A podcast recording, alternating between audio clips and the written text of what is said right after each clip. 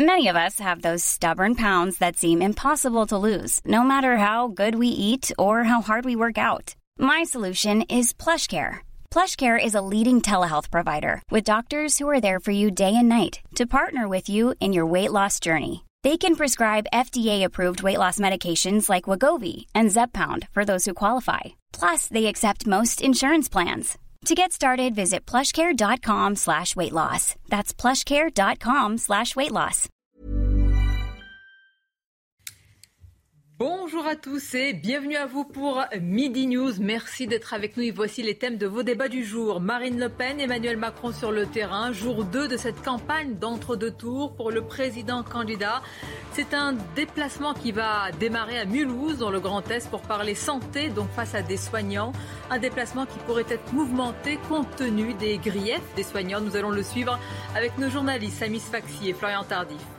Tout le monde veut les électeurs de Jean-Luc Mélenchon. Clairement, c'est le vrai, le véritable enjeu de ce second tour. Marine Le Pen et Emmanuel Macron visent cette France-là, mais jusqu'où sont-ils prêts à aller pour changer leur programme? Pour Emmanuel Macron, en tous les cas, offensive à la recherche de cette gauche perdue.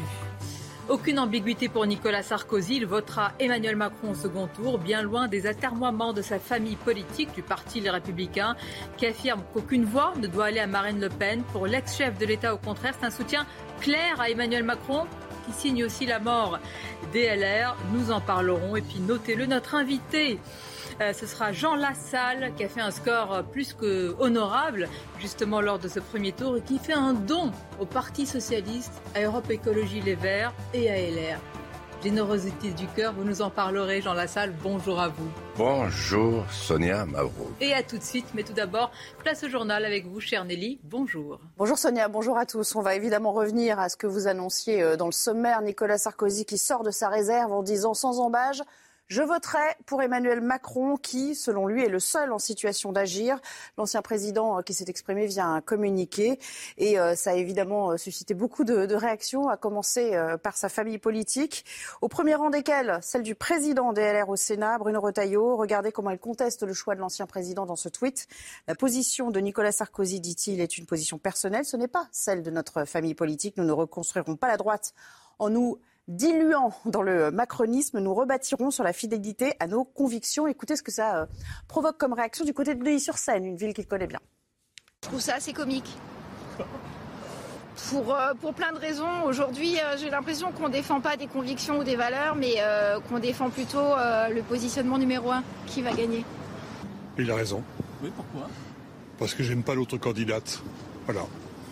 Je veux pas que la France. Non, voilà, j'ai pas envie d'en parler davantage, mais Macron, Macron, aucun problème. Eh ben, je suis très contente parce que parce que c'était un président de la République exceptionnel et que ça fait euh, ça fait dix ans qu'on est gouverné. Euh, voilà, non, je suis contente de son soutien pour Macron. Que c'est dommage de soutenir quelqu'un qui depuis cinq ans a mis le pays dans un état de chaos.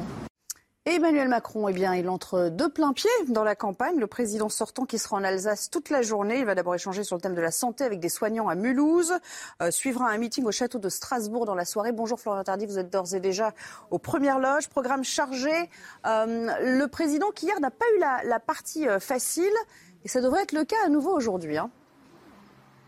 Oui, bien évidemment, alors que euh, Nelly, nous attendons toujours l'arrivée euh, du président euh, de la République après un déplacement donc dans les Hauts-de-France, direction l'Est pour Emmanuel Macron, plus précisément à Mulhouse. Ici, première étape de ce déplacement intense. Mulhouse, ville où Jean-Luc Mélenchon est arrivé en tête ce dimanche avec 36% des voix. Il doit visiter ce centre spécialisé dans la rééducation afin d'échanger avec des soignants, soignants qu'il avait rencontrés durant la crise du Covid en tant que président. Aujourd'hui, ça sera avec la casquette de candidat. Ensuite, il se rendra à Châtenois afin d'échanger là encore avec euh, des habitants et des commerçants sur le thème euh, de la sécurité. Avant, vous l'avez dit, l'organisation d'un rassemblement à Strasbourg sur la place euh, du château. Alors pas de grand meeting, simplement une prise de parole en plein air sur une petite estrade, histoire de montrer qu'il est proche euh, des euh, Français. Discours qui sera axé sur la France et l'Europe, la, place de la France au sein euh, de l'Union européenne, tout simplement parce qu'il souhaite mettre l'accent sur les différences idéologiques profondes entre lui et sa rivale Marine Le Pen, stratégie qu'il avait utilisée en 2017 et qu'il tente donc de réitérer cette année. Merci à vous. On va vous retrouver évidemment tout au long de, l'après-midi. Et puis Emmanuel Macron qui lâche du lest sur la question des retraites. Il propose non plus la retraite à 65 ans, mais à 64 ans. Euh, il veut séduire évidemment ainsi l'électorat de gauche. Bruno Le Maire a d'ailleurs rappelé ce matin sur notre antenne qu'il reste néanmoins déterminé à reculer l'âge légal de départ à la retraite. Euh, Marine Le Pen qui n'a pas manqué de réagir, on l'écoutera un petit peu plus tard. Et puis regardez cette nouvelle image euh, s'agissant de la candidate du Rassemblement national. Elle a une nouvelle affiche de campagne. Euh, elle poursuit en ce moment d'ailleurs cette campagne d'entre-deux tours à Vernon dans l'heure. Elle y tiendra une conférence de presse sur le thème de la démocratie. Enfin, on poursuit avec cette question, quelle suite en politique pour euh, Éric Zemmour? Je vous rappelle qu'il est arrivé quatrième au premier tour et il pourrait construire un, avenir avec les scrutins des législatives euh, des 12 et 19 juin prochains. On va retrouver Gauthier Lebray devant les bureaux d'Éric Zemmour. Bonjour Gauthier. Alors, il a bien appelé à voter euh, Marine Le Pen au deuxième tour, mais cette dernière a fermé la porte à une quelconque alliance avec les membres de Reconquête. Oui, Nelly, Marine Le Pen ne veut pas euh, d'Éric Zemmour comme ministre. Le maire de Perpignan du Rassemblement national, Louis Alliot, a dit qu'il n'y aurait pas de meeting commun. Et Jordan Bardella a dit hier sur notre antenne qu'il n'y aurait pas, pour le moment, d'alliance aux législatives. Et justement, Éric Zemmour réunit ce matin eh bien, son comité euh, politique, avec notamment euh, Guillaume Pelletier et Nicolas Bay, pour travailler le sujet des législatives. Je vous propose d'écouter deux anciens du RN qui sont passés depuis à Reconquête, Stéphane Ravier et Jean Messia, et qui réagissent eh bien, à la stratégie de Marine Le Pen. C'est-à-dire, elle veut capter les 7% d'Éric Zemmour sans prendre les quatre pour ne pas être à nouveau euh, diabolisé, puisqu'Éric Zemmour a participé à sa normalisation. Éric Zemmour aussi qui paye ses petites phrases contre Marine Le Pen aujourd'hui. Écoutez Stéphane Ravier et Jean Messia. On ne se positionne pas euh, pour gagner manifestement. S'il y a des gens qui préfèrent euh, perdre tout seul que gagner à deux, bah, ils porteront la responsabilité. de toute façon, il n'y aura pas, je pense, d'accord pour législative. Voilà, et puis euh, Éric Zemmour, le comité politique d'Éric Zemmour qui va durer encore euh, une grosse heure. Et puis ce soir, il recevra ses militants à 18h pour débriefer de la défaite de dimanche dernier. Merci beaucoup Gauthier. Vous étiez avec Sacha Robin euh, au QG d'Éric Zemmour. Dans un instant, évidemment, place au débat avec Sonia Mabrouk et ses invités. Avant cela, l'économie. Et on va reparler de la bataille autour du pouvoir d'achat. Ce sera sans doute le thème principal de cet entre-deux tours. C'est parti avec Éric de Matel. La chronique éco vous est présentée par Scale, l'école de commerce qui forme vos apprentis dans toute la France. Scale, la culture des talents.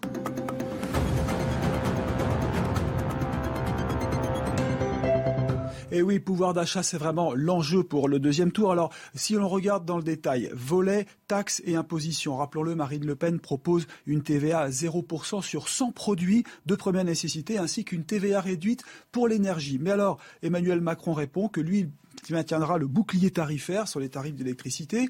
Il précise aussi qu'il y aura un volet droit de succession avec euh, un abattement de 150 000 euros sur les transmissions, euh, la fin également de la redevance télé, alors que Marine Le Pen, elle, carrément supprime l'impôt sur le revenu pour les moins de 30 ans. Et puis enfin, les salaires. Là, euh, pour Marine Le Pen, c'est une réévaluation du SMIC sans y toucher, mais en fait qui serait revalorisée grâce à des aides et des exonérations de cotisations pour les patrons, alors que chez Emmanuel Macron, ce sont des primes défiscalisées et une idée nouvelles, des dividendes pour tous les salariés, si bien sûr les entreprises le peuvent, comme le rappelait ce matin Bruno Le Maire. Voilà, vous le voyez, des mesures de pouvoir d'achat, ce sera l'enjeu principal pour le deuxième tour.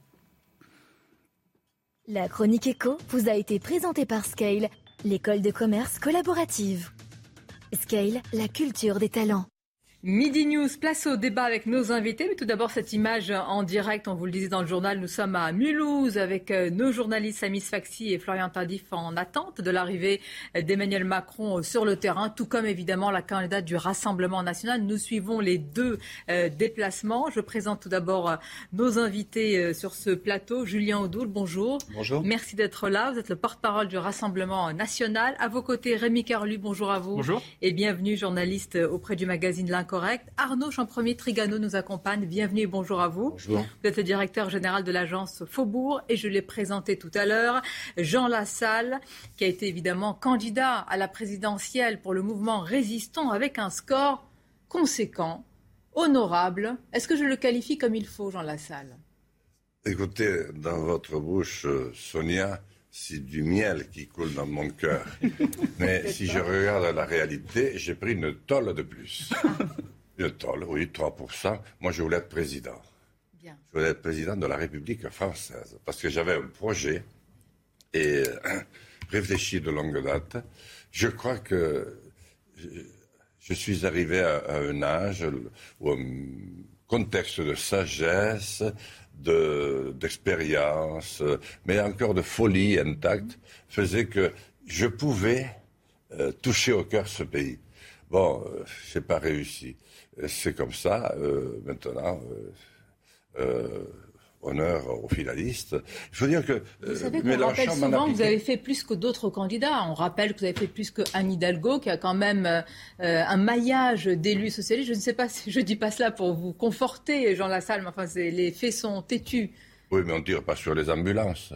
Qu'est-ce que vous voulez que je vous dise Moi, je n'ai pas fait ça pour être mieux qu'un que, que tel ou un tel. Moi, je voulais être président. Il faut dire que ce coquin de Mélenchon, quand je regarde, il m'en a piqué quand même un paquet au dernier moment. Enfin, c'est normal, il les a piqués démocratiquement. Mais quand je vois, euh, j'aurais dû être un peu plus équilibré.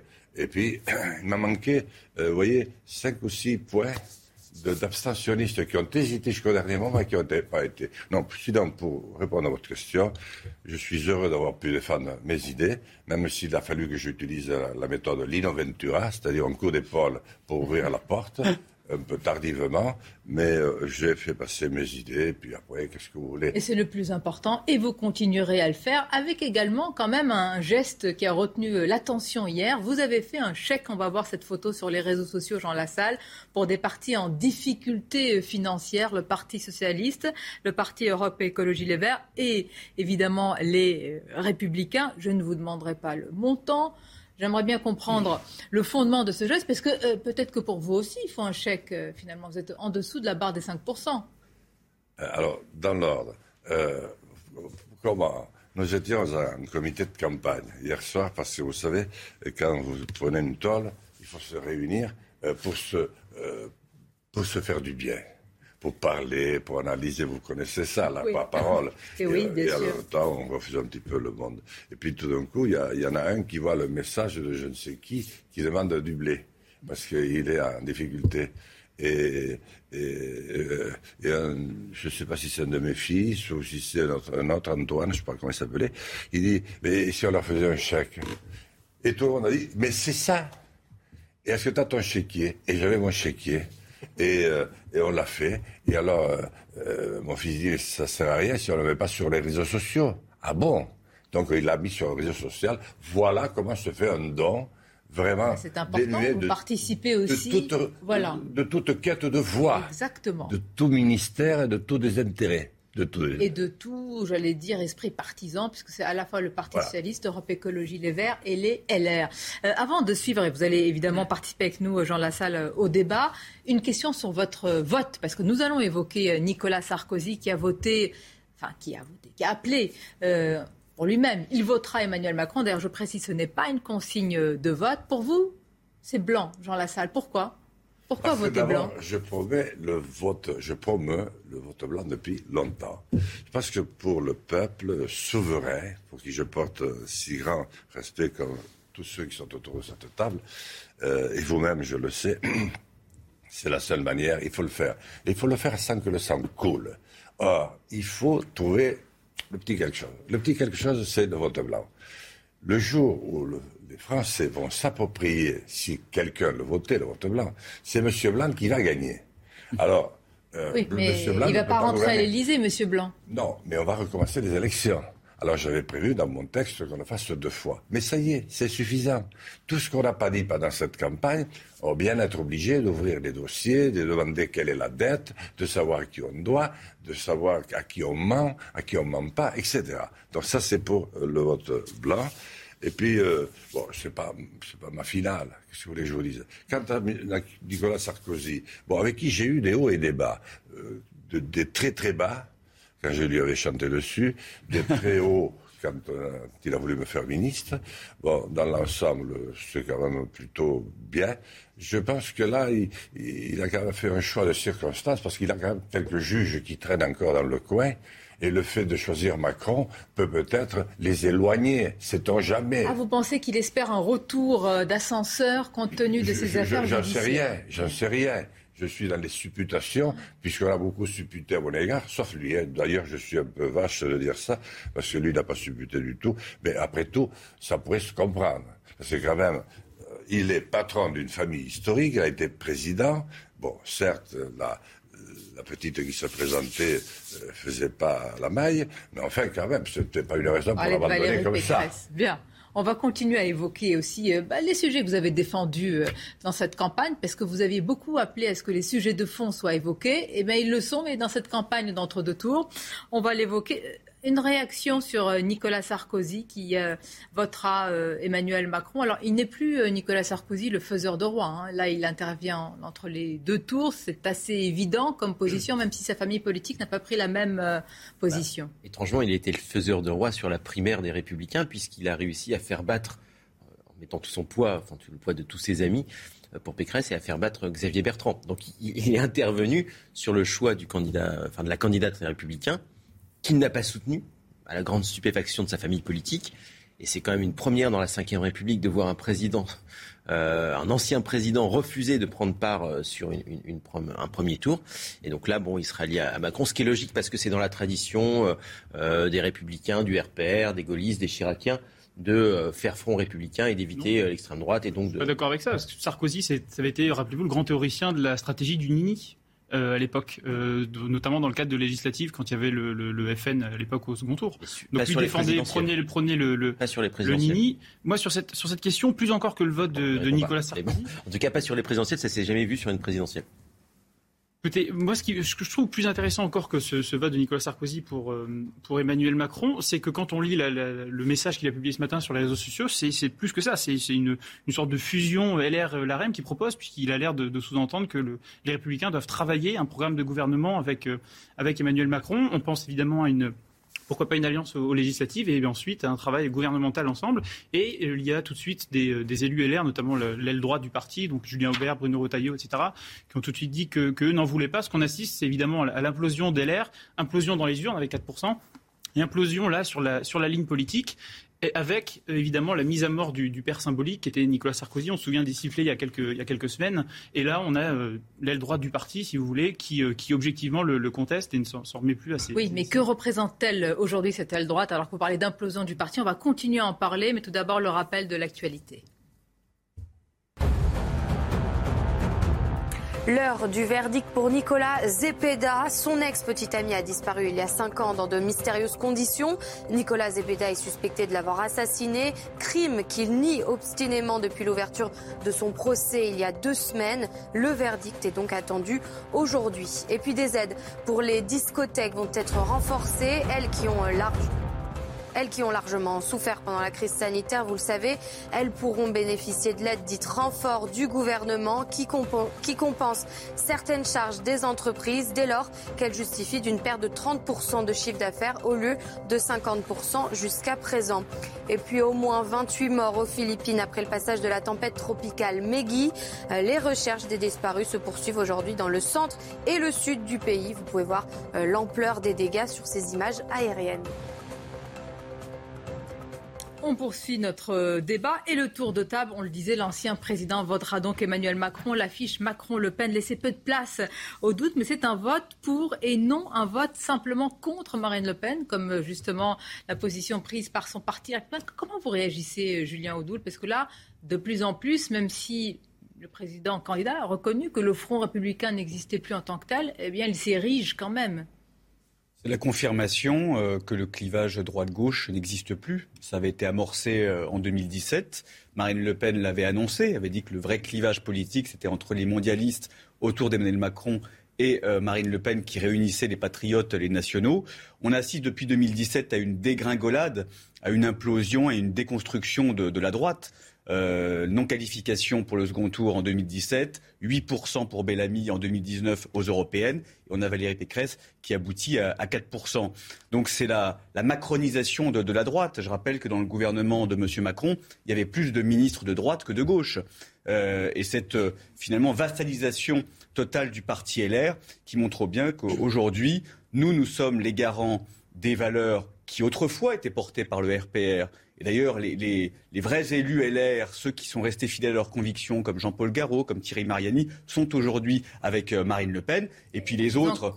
Comptez deux, hein Non, mais deux, après, on, en a beaucoup. Vous savez, il y a énormément ah d'élus, de conseillers municipaux, vous parlez de, militants qui, euh, qui sont venus. Sébastien Chenu euh, venait de, de chez pas le compte. Non, non mais ce que, ce que, je veux dire, c'est qu'on a des élus importants qui sont venus aux côtés de Marine Le Pen parce qu'ils sont restés fidèles à leurs convictions, qui travaillent pour la France, qui défendent l'identité nationale, qui veulent moins d'immigration, plus de sécurité, euh, plus de souveraineté. C'est la droite historique et où on a une droite qui s'est macronisée à défaut d'avoir sorti le Karcher. Sortons des, des appareils. On va s'intéresser en particulier aux arguments de l'ancien chef de l'État. Je vais vous faire réagir, Jean Lassalle. Mais nous avons justement une partie de cette euh, droite dont vous parliez à l'instant. C'est le député du Vaucluse, Julien Aubert, qui est avec nous. Bonjour à vous, Julien Aubert. Et merci d'être euh, en direct sur euh, CNews.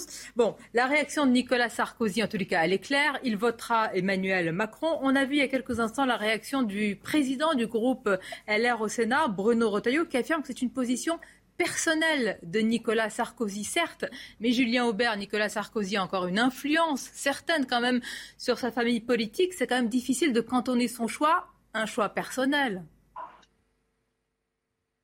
Oui, enfin, dis-moi qu'il a, engage sa responsabilité.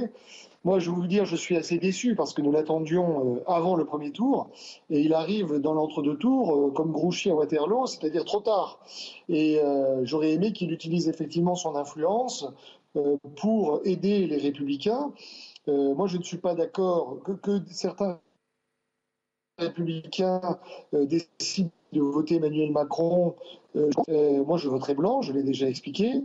Mais là, il ne s'agit pas seulement d'un appel à voter, il s'agit en réalité de, proposer que les républicains fusionnent. Et ça, ça n'est qu'en marche, ça n'est pas entendable, parce que contrairement à ce que vient de dire M. Oudoul, euh, il y a une partie de la droite qui est fidèle à ses convictions, qui, lui, qui elle, vient du RPR, contrairement d'ailleurs à certains qui en parlent beaucoup, et qui n'a aucune envie d'être fusionné avec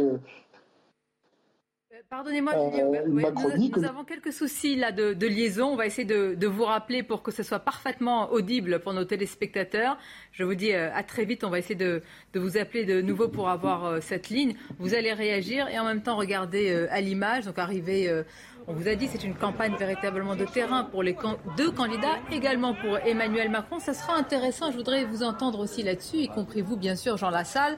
Emmanuel Macron à Mulhouse sur le thème de la santé. Voilà l'un des thèmes sur lesquels vous aviez tiré la sonnette d'alarme et qui n'a pas été au cœur de la campagne malgré la crise Covid que nous avons vécue. Combien de fois nous avons tous dit sur ce plateau l'hôpital public doit être au cœur euh, de cette campagne. Il ne l'a pas été. Peut-être que ce sujet le sera un, peu plus. C'est vrai, euh, Arnaud premier Trigano, ça a été l'un des sujets presque éclipsés, alors que nous n'avions parlé de ça pendant, je sais pas, on a parlé de ça pendant des mois et des mois. Deux ans. Euh, alors, ça a été éclipsé aussi par, du fait de l'absence du. Euh, du candidat président, parce que c'était quand même lui qui était. Et des autres événements, évidemment. Des autres événements, bien sûr. Là, ce qu'on sait, c'est qu'en fait, il y a trois thématiques qui sont retenues par les citoyens pour se déterminer pour le second tour. C'est le pouvoir d'achat qui arrive en premier, euh, la santé et la sécurité.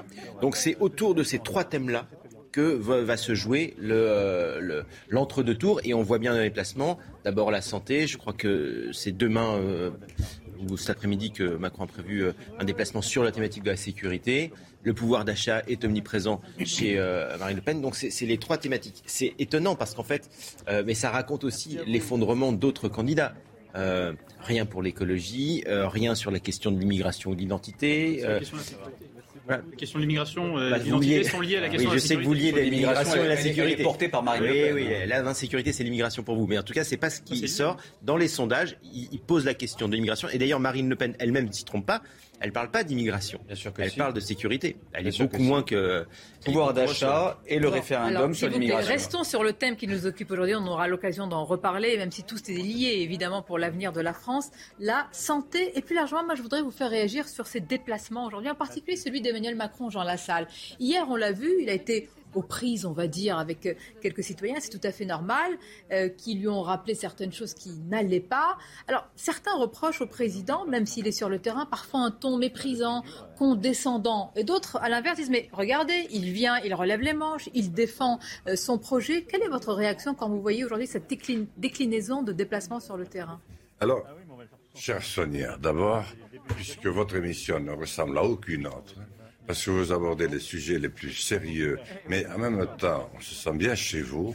Euh, c'est vrai, et, on peut être très très sérieux parce que vous avez le talent. Alors, je voulais dire d'abord que euh, j'aime bien euh, Monsieur Champetier Trigano, parce que je connaissais son papa. Bien. Je viens de le découvrir. C'était un chef de l'ariage. Le second, c'est que j'ai vu Aubert, là, oui. Je souhaite qu'il soit élu aux législatives, vous voyez, ça c'est des messages subliminaux, Oui. parce qu'il a toujours été très correct avec moi à l'Assemblée. Voilà, donc il est là, peu importe si c'était un autre, Bien. ce sera. Bien. sont Et ensuite, maintenant, euh, ce que je voulais dire, c'est que si nous avions été élus, nous, c'est-à-dire résistants. Bon, trois points. Mais c'est le premier, c'était le sujet numéro un, parce que c'est l'homme. L'homme, depuis qu'il pousse son premier soupir, soupir de vie, et euh, lorsqu'il aussi le dernier sort de sa vie, l'homme est le grand oublié de la grande période que nous vivons, et l'homme ne peut pas être mercantilisé. Vous avez raison. Surtout quand on parle de la santé de l'hôpital. Pas de management, pas de mercantilisation. Mais Jean Lassalle, je vous ramène, pardonnez-moi, parce que je vais devoir commenter ces images en direct.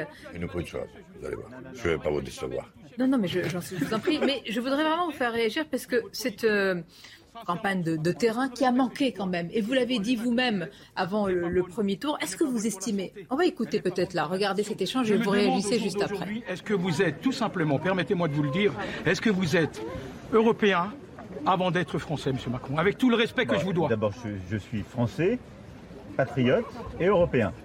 Et je ne- il n'y a pas d'exclusif l'un avec l'autre. Ensuite, vous savez, je, vais quand même défendre ce que j'ai fait. Je suis ici dans un endroit qui a beaucoup compté pour moi, parce que j'y suis venu au début de la crise Covid. Mais en 2018, avant la crise Covid, pour la première fois depuis 15 ans, je mets fin à la baisse des tarifs hospitaliers. Je rouvre le numerus clausus. On réinvestit dans l'hôpital. Je vais aller voir les soignants hein, dans un instant qui, pourraient vous le confirmer. Et ensuite, c'est ici qu'on a décidé d'un plan pour nos hôpitaux et notre santé qui est sans précédent. Et ce que je veux faire pour la suite, c'est quoi?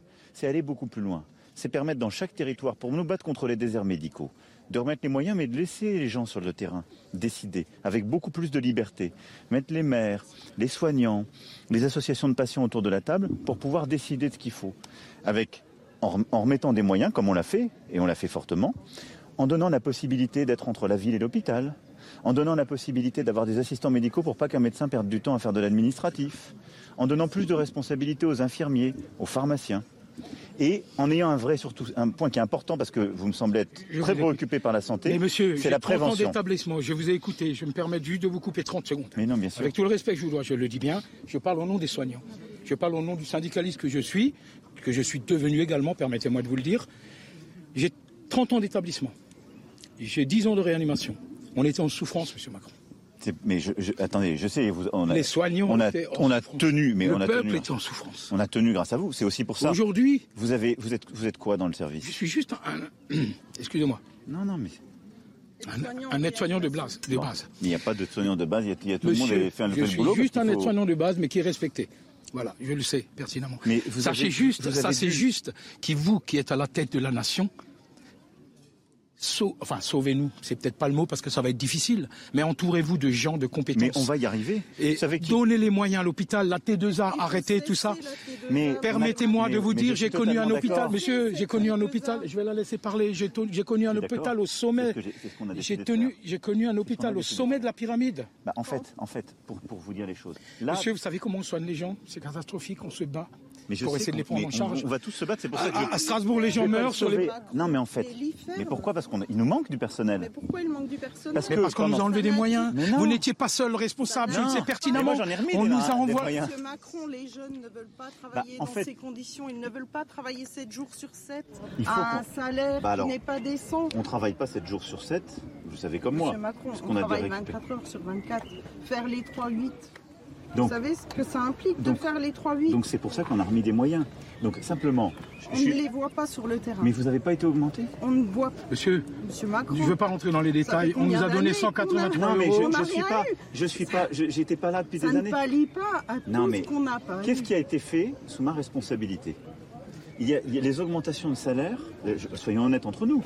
Moi, je, je veux bien prendre les 20 ans qui ont précédé, vous voyez, mais ce serait pas juste. Oui, ce serait pas juste. Bon. mais, je le- mais Et- ça, on et l'entend. donc- et donc- Cependant, vous avez le pouvoir aujourd'hui. Mais- non, mais attendez. Je sais que vous n'avez pas tous les pouvoirs, Non, parce qu'au-dessus mais- de vous, il y a une autre structure que l'on ne voit pas. Je le sais Non, mais il y a pertinemment. pas si, si. Bah, Permettez-moi. on est vous- un peuple mais- souverain. Mais qu'est-ce que je ne suis pas, je ne suis plus certain. Ah. Permettez-moi, mais c'est un autre sujet. Prouvez-nous que vous allez faire quelque Mais chose. attendez, Voilà, c'est ça, c'est la seule chose qu'on Bah, je viens ici.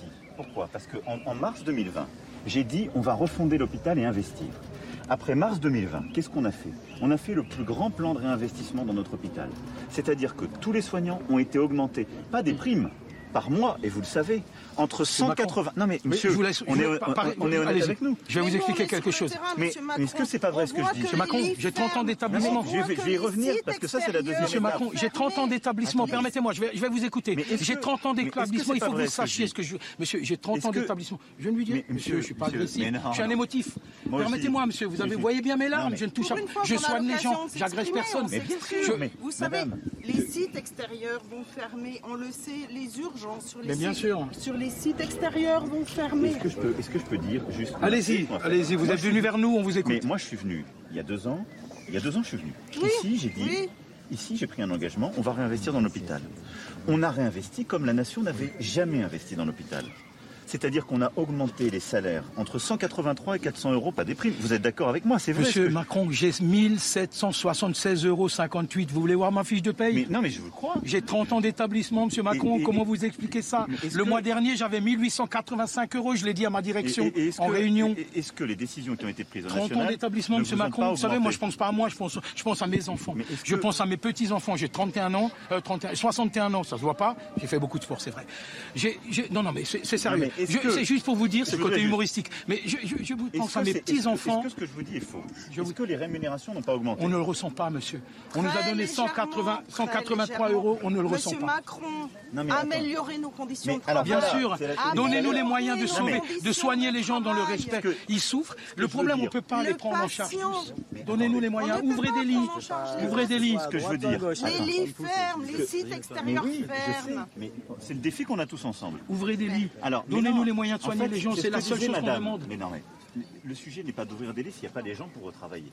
Et le problème que vous c'est- avez, C'est le serpent qui se mord la queue. Non, parce que là, la difficulté, c'est qu'on est, on est au creux de la vague. Pourquoi? Parce qu'il y a des, des années et des années. Vous non, Ça va aller? Il y a des années et des années de grandes difficultés. Bon, moi, j'ai- il y a- c'est il y a deux ans. D'abord, j'avais commencé avant la crise. Ensuite, il y a deux ans, j'ai pris des engagements. Ce que je veux juste vous dire, c'est que ces engagements, je les ai tenus. C'est-à-dire que j'ai augmenté.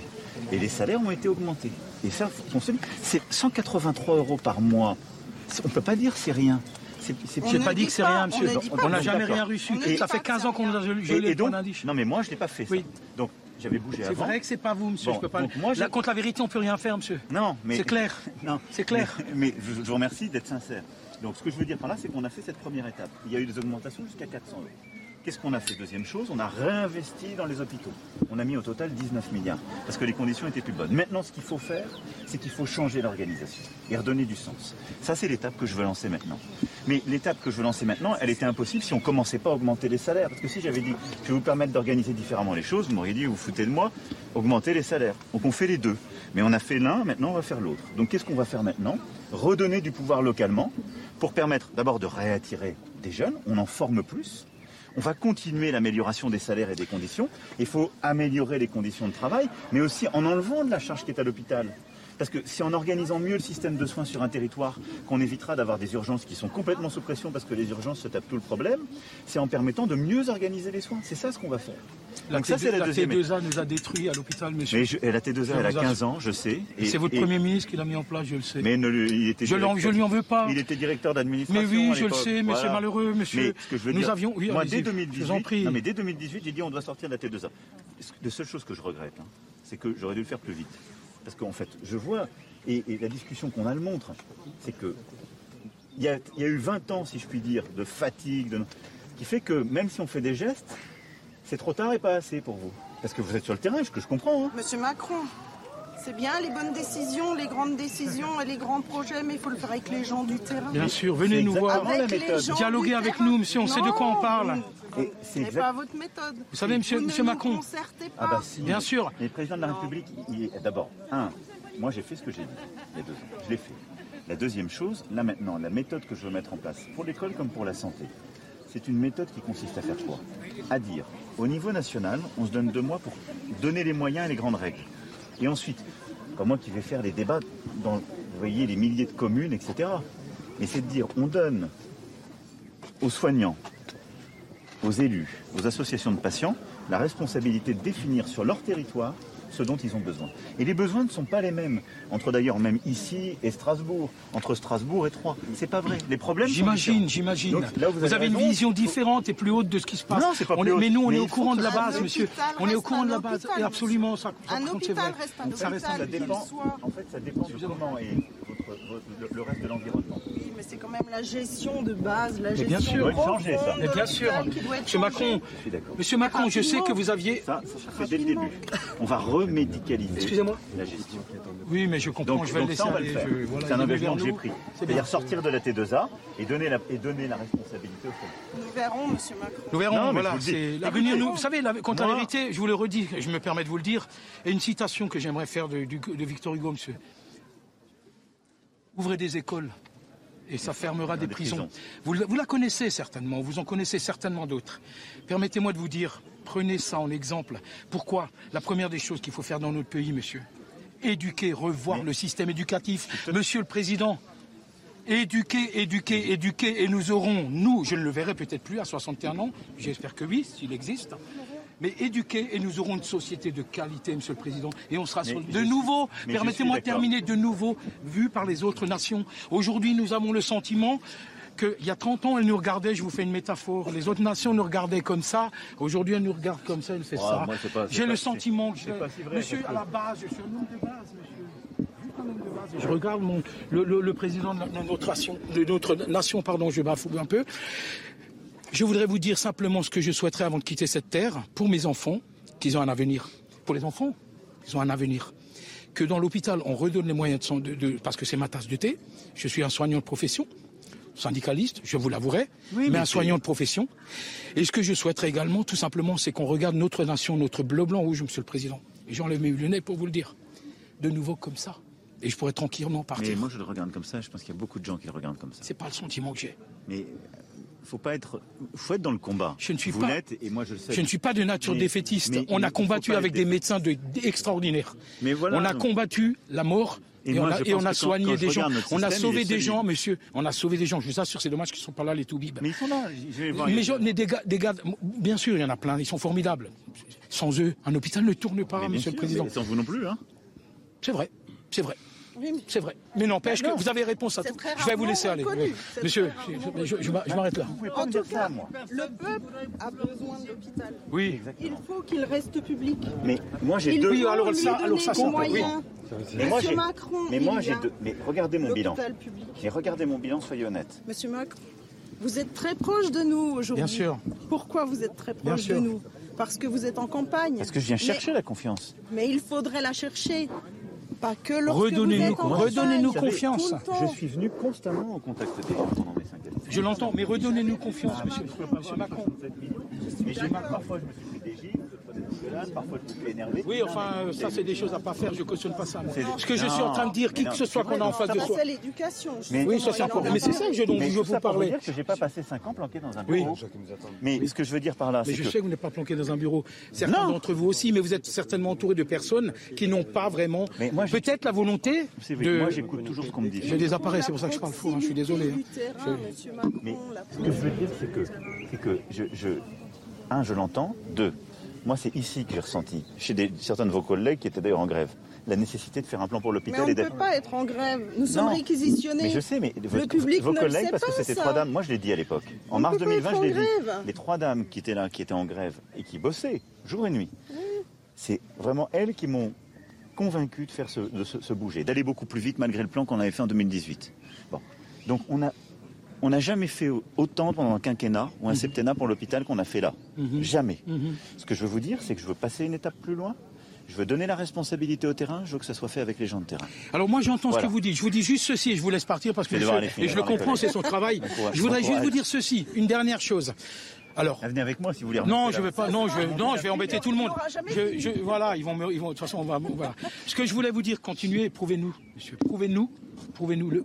vous les je- voilà, que vous mettez les regardez- moyens. non, Je vais y arriver. franchement, je- sans rire, regardez- Prouvez-nous. le- Regardez, regardez les, les actes qui ont été faits. Venez en immersion une semaine. on Ah oui. Ah ben moi, vous savez quoi, je vous prends avec moi. Ah mais je vous prends avec moi, vous mettez une blouse et vous venez avec moi. Pas avec euh, des. Venez avec le soignant de base que je suis. On va vous montrer Moi, comment ça se passe. hospitalier, hein. Je ne sais pas, monsieur. Non, mais je vous le dis. Je ne sais pas. Moi, je suis un fils, euh, je suis un fils de la France. Prenez soin de vous. Allez. Au revoir, monsieur.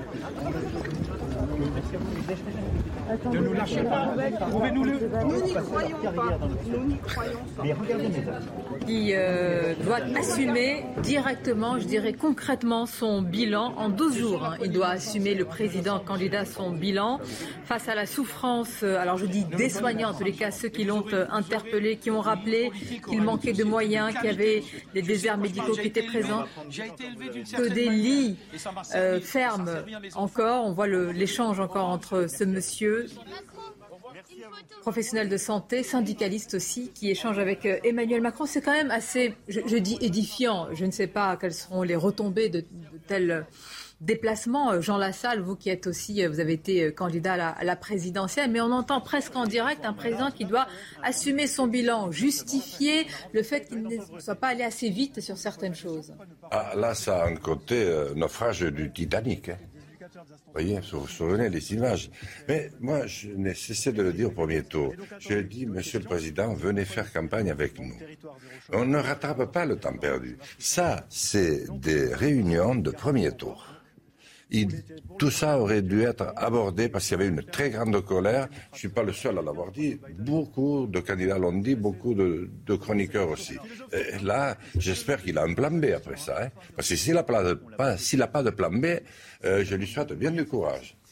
Rémi Carlus, c'est exactement ça. On a l'impression de vivre une campagne de premier tour en réalité. Absolument, parce qu'il a pas fait, euh, on sait qu'il n'a pas fait campagne de, de premier tour. Alors il s'est déchargé un petit peu en expliquant que sur les événements, moi je crois qu'il y a aussi évidemment une, il y a une volonté présidentielle d'enjamber la présidence, de s'imposer de lui-même, de pousser les gens à voter pour le président du seul fait qu'il était président, qui est quand même. Et je pense que les Français l'ont très mal, l'ont très mal vécu, parce qu'il y a eu un, un mépris pour ce grand moment politique euh, qui rythme la vie française euh, depuis évidemment le début de la Ve République, qui est l'élection présidentielle. Il y a eu un mépris vis-à-vis de ce, rendez-vous fondamental. Je crois que les, gens sont, les, Français l'ont- très mal vécu et on le voit là. Il y a, quand même un, dialogue de sourds en réalité. On voit qu'il y a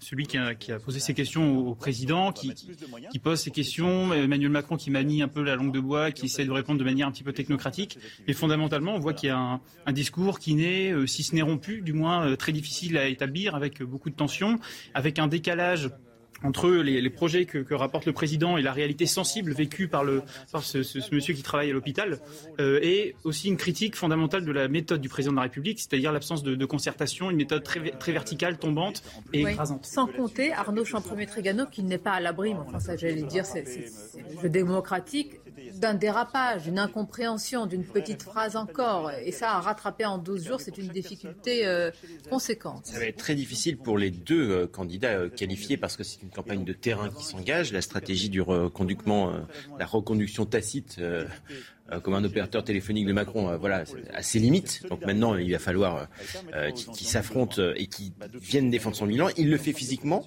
Euh, c'est sa marque de fabrique aussi. On se souvient au moment des Gilets jaunes, c'est-à-dire il va au contact. Et quand il va au contact, on l'a vu dans cette, euh, ce passage-là, il ne lâche rien. Il veut avoir le dernier mot.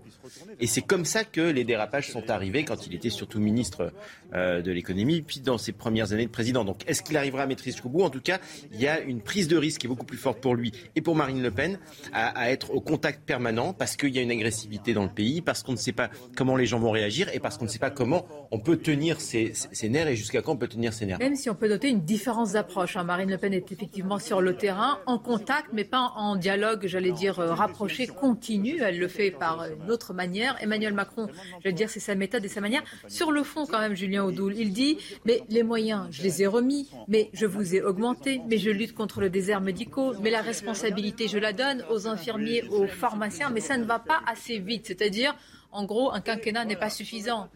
Oui, déjà, je tiens à rappeler que Marine Le Pen est sur le terrain depuis des mois. Elle fait une campagne de proximité, une campagne de proposition depuis des mois. Elle est auprès des Français.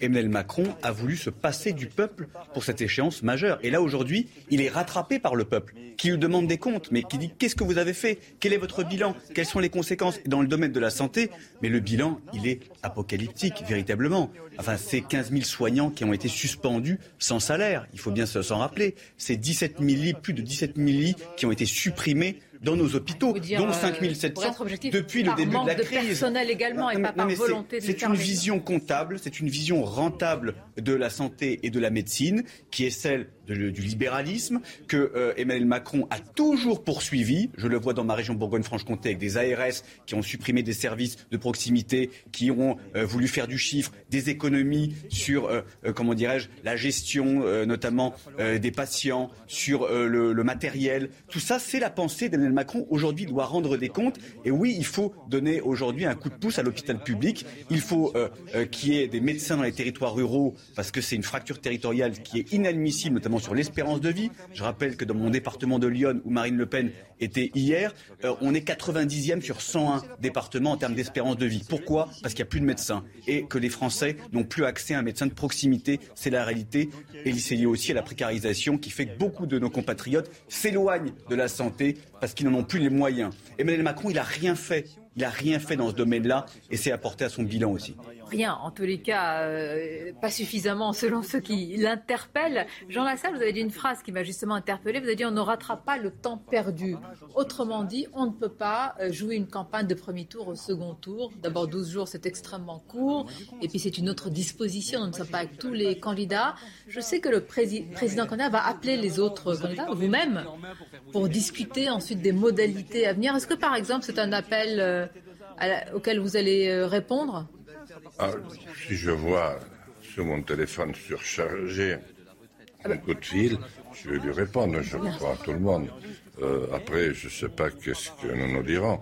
Nous avions beaucoup parlé avant le, premier, en 2017. Après, on a interrompu euh, complètement parce qu'on n'était pas du tout sur la même.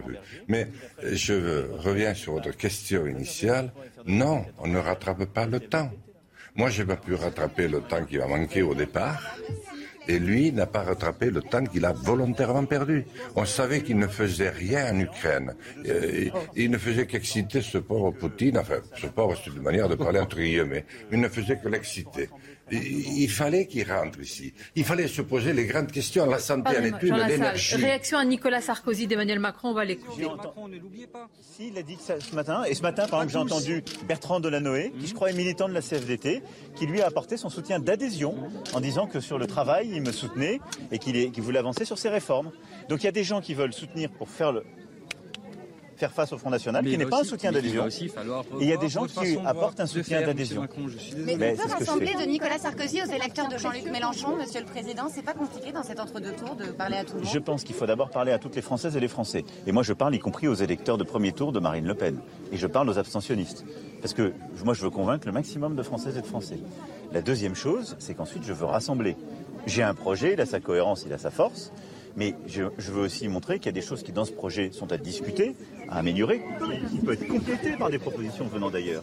Et dans la méthode, c'est le avec vous. C'est aussi ce qu'on a infléchi dès la, je dirais, le milieu du quinquennat qui est en train de s'achever.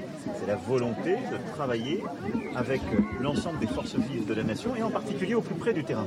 Et sur l'hôpital et sur l'école, j'ai cette volonté d'associer celles et ceux qui font sur le terrain. Le avec vous s'applique à votre réforme des retraites, Monsieur le Président, sur les 64 ans, Monsieur le Président mais non, je l'ai dit, il faut qu'il y, ait une discussion.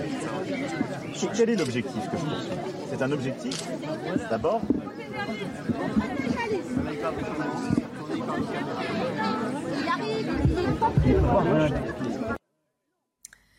Emmanuel Macron en Alsace pour euh, le deuxième jour de, cette campagne d'entre-deux tours en déplacement, je le rappelle, tout comme euh, Marine Le Pen que nous suivons euh, également. Il vient de réagir à, ce matin à la prise de position de Nicolas Sarkozy, qui, je vous le rappelle, va voter directement. Il l'a dit clairement Emmanuel Macron. Et la question lui a été posée d'un rassemblement va l'écouter de nouveau, parce que c'est justement l'un des sujets de cette campagne d'entre-deux tours sur les retraites. Il faut que vous me laissiez répondre à Madame la journaliste, sinon j'ai un débat en stéréo. Et, donc, ce que je dis juste, c'est que cet horizon de 65 ans, il a des points de rendez-vous. Ce qui m'importe dans les 5 ans qui viennent, c'est qu'on ait l'équivalent de 4 mois de décalage par an. Si on fait ça, on peut financer notre modèle social.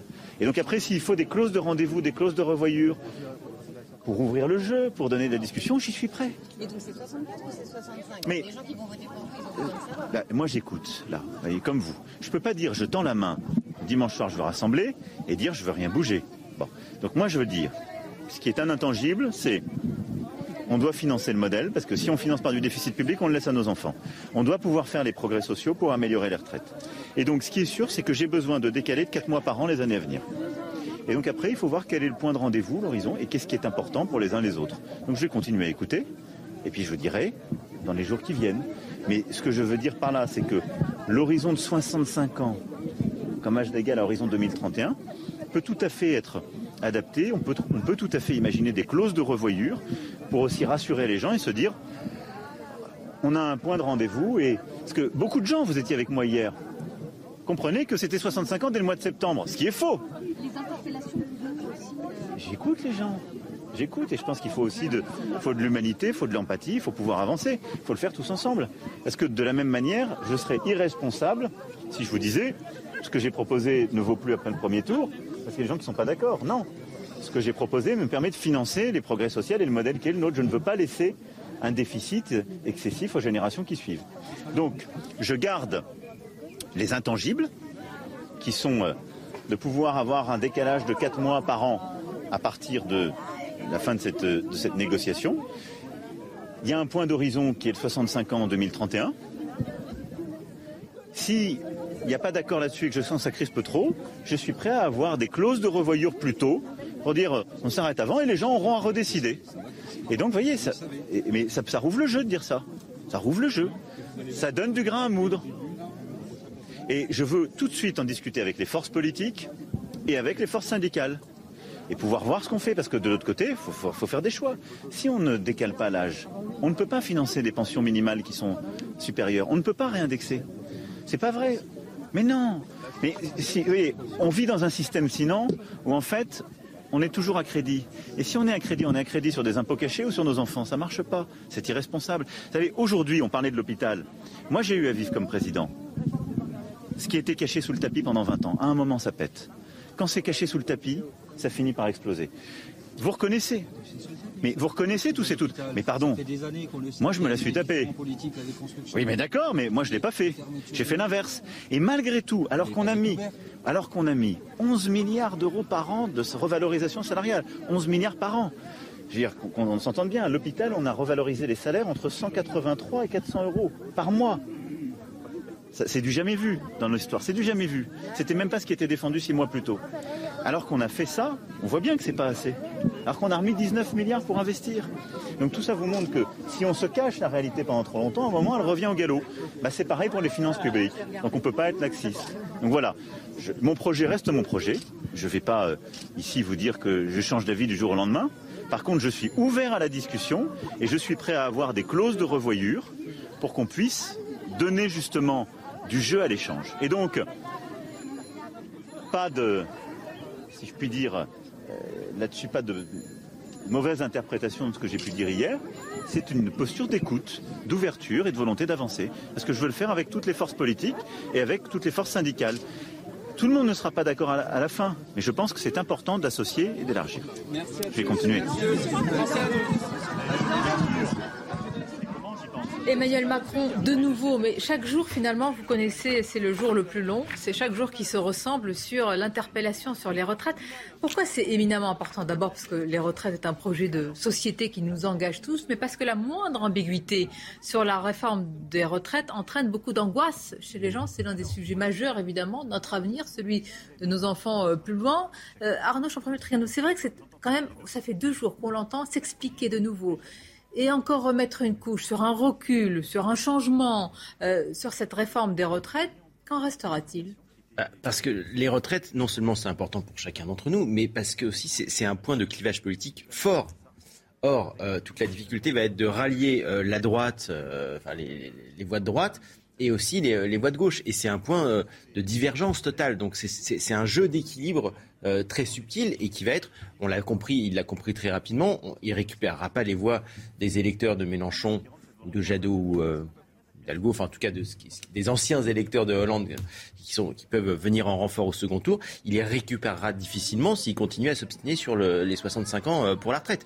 Donc c'est quelque chose sur lequel il faut réfléchir et en même temps s'il cède à sa gauche, il va perdre le report de voix de droite. Donc c'est le point d'équilibre et c'est sûrement le point qui va le plus cristalliser cette difficulté à faire du en même temps dans l'entre-deux tours. Jean Lassalle, qu'est-ce que vous pensez là de cette manière de faire campagne entre deux tours pour séduire les électeurs de, Jean-Luc Mélenchon? On va un petit peu tordre le bras à une réforme des retraites plutôt marquée à droite, avec ce qui était l'épouvantail, si je puis dire, en tous les cas, il était perçu ainsi de l'âge de, de 65 ans. Est-ce que c'est du pragmatisme selon vous ou une forme de contorsion euh, sur son projet? Il y a peut-être quelque chose qui m'échappe, mais s'il n'y a pas quelque chose qui m'échappe, c'est qu'il y a un décalage total entre ce qui doit se passer dans un second tour et ce qui se passe quand même assez traditionnellement et ce que nous voyons là. Je l'ai déjà dit, je ne vais pas le répéter, c'est un débat classique euh, de préparation aux élections, tout au moins de premier tour. Il n'a pas eu lieu, il est rattrapé. Qu'est-ce que vous voulez que je vous dise? Alors, il a un plan B, parce que je ne pense pas hein, que le président de la République va rester à ce niveau-là. Je pense pas. Mais là, là c'est catastrophique. Il y a des sujets de crispation, on va l'écouter, sur les soignants non vaccinés suspendus qu'on sait plutôt conforte ça. Par contre, on est encore dans une phase qui, où le virus circule pas mal. Dès qu'on sera revenu dans une phase qu'on appelle plutôt endémique, je suis favorable à la réintégration de ces personnes. Tant qu'on est dans une phase où c'est encore aigu, il y a des services qui sont problématiques, je pense que c'est trop tôt. Donc il y aura une clause de revoyure quand le virus sera revenu à une phase endémique. Et ça veut dire quoi une phase endémique? C'est à quel niveau Ça veut dire que vous n'aurez plus des, soins critiques et des services hospitaliers qui sont sous une forte pression à cause des cas qui, qui arrivent encore. On n'est pas débordé aujourd'hui. C'est d'ailleurs pour ça qu'on n'a pas reconfiné ou qu'on a pu lever le pass. Par contre, il y a encore de la tension qui est là. C'est pas comme s'il n'y avait plus rien. Une phase endémique, c'est une phase où le virus circule, mais il n'y a plus d'impact hospitalier. Et pourquoi ne pas avoir d'autres solutions Puisque des gens vaccinés positifs peuvent travailler, des gens non vaccinés, on pourrait, ils pourraient être testés, savoir dans quelle situation ils sont par rapport au Covid, Mais et je travailler pense pour aider nos hôpitaux, tous les services de raison, santé. Et ce sera une phase intermédiaire où je pense que dans un premier temps, on réintégrera en testant. Merci pour votre réponse. C'est possible de faire une photo C'est pour moi Bonjour jeune homme. Je vais vous faire réagir, et en particulier vous, Julien Audoul. Quand même, c'est un sujet euh, important qui avait beaucoup euh, provoqué de crispation sur les soignants non vaccinés qui ont été suspendus. Emmanuel Macron vient d'acter de leur réintégration quand le niveau de l'épidémie sera euh, maîtrisé et contenu. Comment vous réagissez à cela? Mais la, la, suspension présente n'a aucune justification sanitaire. Euh, très sincèrement, euh, aujourd'hui, toutes les barrières sont tombées. Euh, les masques sont tombés, toutes les terrasses sont réouvertes, nous avons retrouvé une vie normale. pourquoi les soignants qui ne sont pas porteurs du virus et qui ont fait le choix de ne pas se faire vacciner ne peuvent pas travailler c'est totalement injuste. D'un point de vue sanitaire, c'est un non-sens, il faut bien le dire. Euh, Emmanuel Macron, en plus, c'est toujours dans la, projection de dire oui, quand ça ira mieux, mais sur quelle base Sur quelle base scientifique, très clairement euh, La politique sanitaire de, M. Macron, la gestion de la crise, alors on nous dira toujours oui, une crise inédite, crise exceptionnelle, etc., euh, a été en dépit du bon sens, n'a pas été dicté par le scientifique. Vous vous souvenez, il avait déjà été interpellé sur cette question. Il avait répondu à une jeune femme il y a des devoirs et des obligations, a-t-il dit, et qui s'appliquent aussi évidemment aux soignants. C'est ainsi qu'il avait défendu cette suspension euh, qui se poursuit.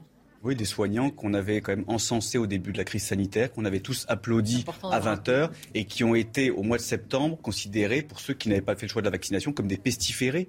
15 000 qui sont suspendus sans salaire. Mais c'est d'une brutalité, d'une violence sociale inouïe, alors même qu'on nous disait qu'on était en guerre contre un virus. Voilà. Et, comme l'a très bien rappelé d'ailleurs euh, son interlocutrice, on a demandé, on est allé chercher des soignants qui étaient porteurs du virus mais qui étaient vaccinés, d'aller travailler. Enfin, je veux dire, si ça peut résumer la gestion de la crise de M. Macron, euh, je pense que cet exemple totalement dingue euh, doit être dans, toutes les mémoires et de se dire qu'on ne peut pas continuer avec ce président de la République. Rémi Carlu, en l'espace d'une vingtaine de minutes, on est passé euh, de commentaires sur le soutien de Nicolas Sarkozy, à la réforme des retraites, à la suspension des soignants euh, non vaccinés, à la réforme de l'hôpital, etc. Là, tous les sujets passent, évidemment, euh, d'une manière très condensée. Tous les sujets, comme l'a évoqué Jean Lassalle, qu'on n'a pas eu le temps d'évoquer lors de cette campagne de premier tour. Oui, très clairement. Et c'est la difficulté quand on est confronté comme ça à des, des Français qui viennent, en fait, si vous voulez, chacun avec leurs leur revendications ou le point qui les, intéresse, qui pose des questions. Il faut être capable de, répondre à chaque fois et de défendre son bilan, ce qui n'a pas été fait effectivement depuis, depuis quelques temps. Moi, je voudrais dire un mot quand même sur le, fameux Ségur de la santé, qui sont les, les 19 milliards d'euros que dont parle Emmanuel Macron en expliquant que c'est le plus grand investissement qui a été consenti en la matière depuis longtemps. Quand on regarde dans le détail, de ces 19 milliards d'euros, il y a énormément d'argent qui n'est pas de l'investissement en tant que tel, qui n'est pas de la, de la création de capacités supplémentaires d'accueil dans les hôpitaux, mais qui sont simplement soit du financement de dette, ou soit euh, du financement de gestion courante par exemple, le, dans, le, texte, si vous voulez, euh, le, gouvernement a par exemple inventé une expression qui est tout de même fabuleuse qui s'appelle l'investissement courant. L'investissement courant, qui en fait qui est simplement de, l'argent qui sera utilisé, 1,5 milliard en l'occurrence, pour acheter euh, des, blouses, qui acheter tout un du matériel classique de fonctionnement courant. Il y a de l'argent qui est fait pour financer de la dette à hauteur de 6 milliards d'euros. Et en réalité, il n'y a pas de il ne va pas y avoir de, choc massif et de création euh, de, capacités d'accueil comme ce serait, ce serait nécessaire. Mais est-ce que c'est possible? Attendez, Rémi est-ce que c'est possible? Parce qu'on a entendu tout à l'heure euh, un échange intéressant quand même. Et les hôpitaux, c'est essentiel euh, dans notre pays, dans tous les pays d'ailleurs. Manque de personnel, répond Emmanuel Macron quand on lui dit. pardonnez-moi. Manque de personnel quand on lui dit eh ben, il faut ajouter encore des moyens. Le problème, c'est que si vous voulez, le, personnel va se. Alors déjà, il doit se, il doit se former. Là, pour le coup, il a une très bonne. Enfin, la, suppression du minus par exemple, a été une très bonne, une très bonne mesure, puisqu'on a manqué de, médecins à cause de cette, à cause de cette, euh, cette limite-là, si vous voulez. Mais ensuite, euh, il faut aller euh, chercher des soignants, créer des patients, euh, créer, des, créer des, places, si vous voulez, en, investissant massivement et en créant des, conditions de travail qui permettent à des, à des gens de se projeter, d'avoir une carrière dans, dans l'hôpital public. Et ça, ça n'a pas été le cas. Il y a aussi la question des des déserts, des déserts médicaux pardon, qui, sont, qui sont fondamentales dans la France périphérique, qui était l'un des points très importants, rappelez-vous, au moment des Gilets jaunes, mhm. euh, c'est-à-dire la, disparition des services publics. Et là-dessus, euh, pareil, euh, rien n'a été fait, me semble-t-il, dans ce, dans ce premier quinquennat, puisqu'il y, a des, il y a des mesures là, qui sont présentées pour le, prochain, pour le prochain quinquennat, mais rien n'a été fait sur la question des déserts médicaux. Arnaud Champremier Trigano, 12 jours, 12 jours euh, pour euh, convaincre. Nous parlerons tout à l'heure euh, de Marine Le Pen. On a entendu à plusieurs reprises le président candidat parler de rassemblement. Il parle évidemment de rassemblement des électeurs. C'est une vraie question qui se pose. Il a dit tout à l'heure, je suis honoré, le soutien de Nicolas Sarkozy m'honore et en même temps il fait des clins d'œil aux électeurs de Jean-Luc Mélenchon. le rassemblement apparaît comme un grand écart aujourd'hui. Mais on note que Marine Le Pen aussi, dans sa nouvelle affiche de campagne, dit pour tous les Français. c'est un credo, somme toute, euh, classique, c'est normal. Oui, c'est la même campagne, si vous voulez. C'est la campagne du rassemblement de tous les Français euh, contre l'autre. Donc euh, contre le président sortant avec le bilan catastrophique ou contre l'extrême droite porteuse de son histoire. Voilà, donc ça, ça va être le même récit. Ce qui est important, c'est de réussir à inverser parce que le, choix au second tour est vraiment un choix de, personnes. Donc on va tester, on va challenger leur capacité. Le déficit de Macron, c'est qu'il ne paraît pas proche des gens. Or, qu'est-ce qu'il nous montre là? Qu'il est au millier des gens. Il n'arrête pas de dire j'ai une posture d'écoute, de dialogue. Donc il scénarise ça. Le, point faible de euh, Marine Le Pen, même si elle a remonté par rapport à il y a cinq ans, c'est la crédibilité, la compétence. Et c'est sur ça, et c'est surtout au moment du débat que cette, euh, cette partie-là, de, cette faiblesse-là va être challengée pour elle. Mais pour l'instant, ce qui nous donne là à voir, c'est bien. C'est-à-dire qu'il corrige son point faible. Et tant pis si on comprend rien. En tout cas, il se montre au milieu des gens et en dialogue avec les gens. C'est ça son plus gros handicap. Jean Lassalle, c'est intéressant d'avoir votre point de vue. Est-ce qu'en faisant cela, il est proche des gens? Alors d'abord, je vais modérer euh, quand même mes propos parce qu'on pourrait dire que mon bulletin blanc pourrait se tenter pendant euh, tout au long de ce reportage. Je veux qu'il reste blanc. Mais euh, quand même, qu'est-ce que vous voulez? C'est vrai que lorsque vous tombez sur ces infirmières que nous avons tous vues, tous les candidats, mais elles n'en peuvent plus. Non seulement elles gagnent, euh, elles sont suspendues, mais tout traitement a été coupé. Donc, forcément, vous ne pouvez pas vous attendre à, autre chose. Ensuite, sur ce dont nous parlions à l'instant, le rassemblement. Écoutez, ça ne fait que renforcer, excusez-moi, c'est une petite pointe d'émotion au fond de mon cœur, mon regret de ne pas avoir été qualifié. Parce que c'est moi qui l'ai le plus dit ce peuple est grand lorsqu'il est rassemblé. Ça ne dure jamais très très longtemps. Mais le temps où ça dure, mais qu'est-ce qu'on peut être bon? Alors que là, on est clivé, on est, voyez, c'est pas énervé. Et là, j'espère, mais j'espère pour lui qu'il a un plan B. Parce que là, il peut discuter sans sept ans. Hein. Là, il a du boulot. Hein, là, là euh, en 12 jours, c'est presque mission impossible. Hein. Là, enfin, voilà. J'arrête là parce que je ne veux pas que mon bulletin blanc se colore. Voilà peut être un bulletin blanc marine. Il est malin, attention. Non, mais c'est un bulletin blanc qui reste blanc. Julien Oudol, mais c'est une vraie question parce que malgré tout, là, euh, chaque jour, euh, Emmanuel Macron égrène, justifie, défend son bilan. Euh, il aussi l'affûte ses armes. C'était un président candidat qui était, comme on l'a dit, un petit peu retranché, en tous les cas enfermé dans l'Elysée. C'est important aussi pour lui de reprendre euh, le contact, d'abord aussi d'être confronté aux Français. Il va arriver encore plus préparé au débat d'entre-deux tours. C'est aussi ça qui se joue là pour la semaine prochaine. Oui, il y a la confrontation euh, d'un projet, celui de Marine Le Pen, d'un bilan, et puis aussi et surtout, parce que c'est vrai que ce n'est pas en 12 jours qu'on change des positionnements, c'est pas en 12 jours qu'on avance des idées supplémentaires, mais ça va être vraiment un, choc à la fois de personnalité et de pratique du pouvoir. Les Français ont vu pendant 5 ans de quoi était capable Emmanuel Macron. En 2017, on ne le connaissait pas, il était frais, il était nouveau, il était jeune. On a vu ce qu'il faisait à la fois dans les politiques qui ont été brutales, mais aussi dans l'attitude, dans les mots, dans les insultes, dans le mépris. Avec Marine Le Pen, on a une posture de rassemblement, on a euh, de l'empathie, on a de la proximité, et les Français la connaissent. Ils connaissent sa crédibilité maintenant, effectivement, qui s'est beaucoup renforcée depuis cinq ans. Ils connaissent sa solidité. Ils connaissent euh, comment la aux fonctions, donc sa ça proximité avec, avec les Français. Oui, mais vous savez, comme, comme Mitterrand 81 n'était jamais. Euh, comme Mitterrand 81. Bah, il avait été ministre au moins quatre fois. Oui, mais il n'a jamais été président de la République. On disait que la gauche ah ne, pouvait pas, ne, pouvait pas, arriver au pouvoir, ne pouvait pas arriver au pouvoir. Donc très sincèrement, aujourd'hui, nous sommes prêts. Elle est prête. Et je pense que les Français sont euh, aujourd'hui prêts aussi à élire une présidente de la République. Et le choc aura lieu notamment sur la réforme des retraites. On va écouter de nouveau parce que là, c'est justification après justification véritablement pour expliquer un petit peu les changements de pied sur euh, ce sujet majeur. Écoutons-le.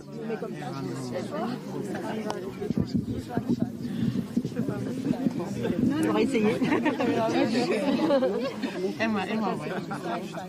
Ah, vous avez été augmenté ou pas Quel est votre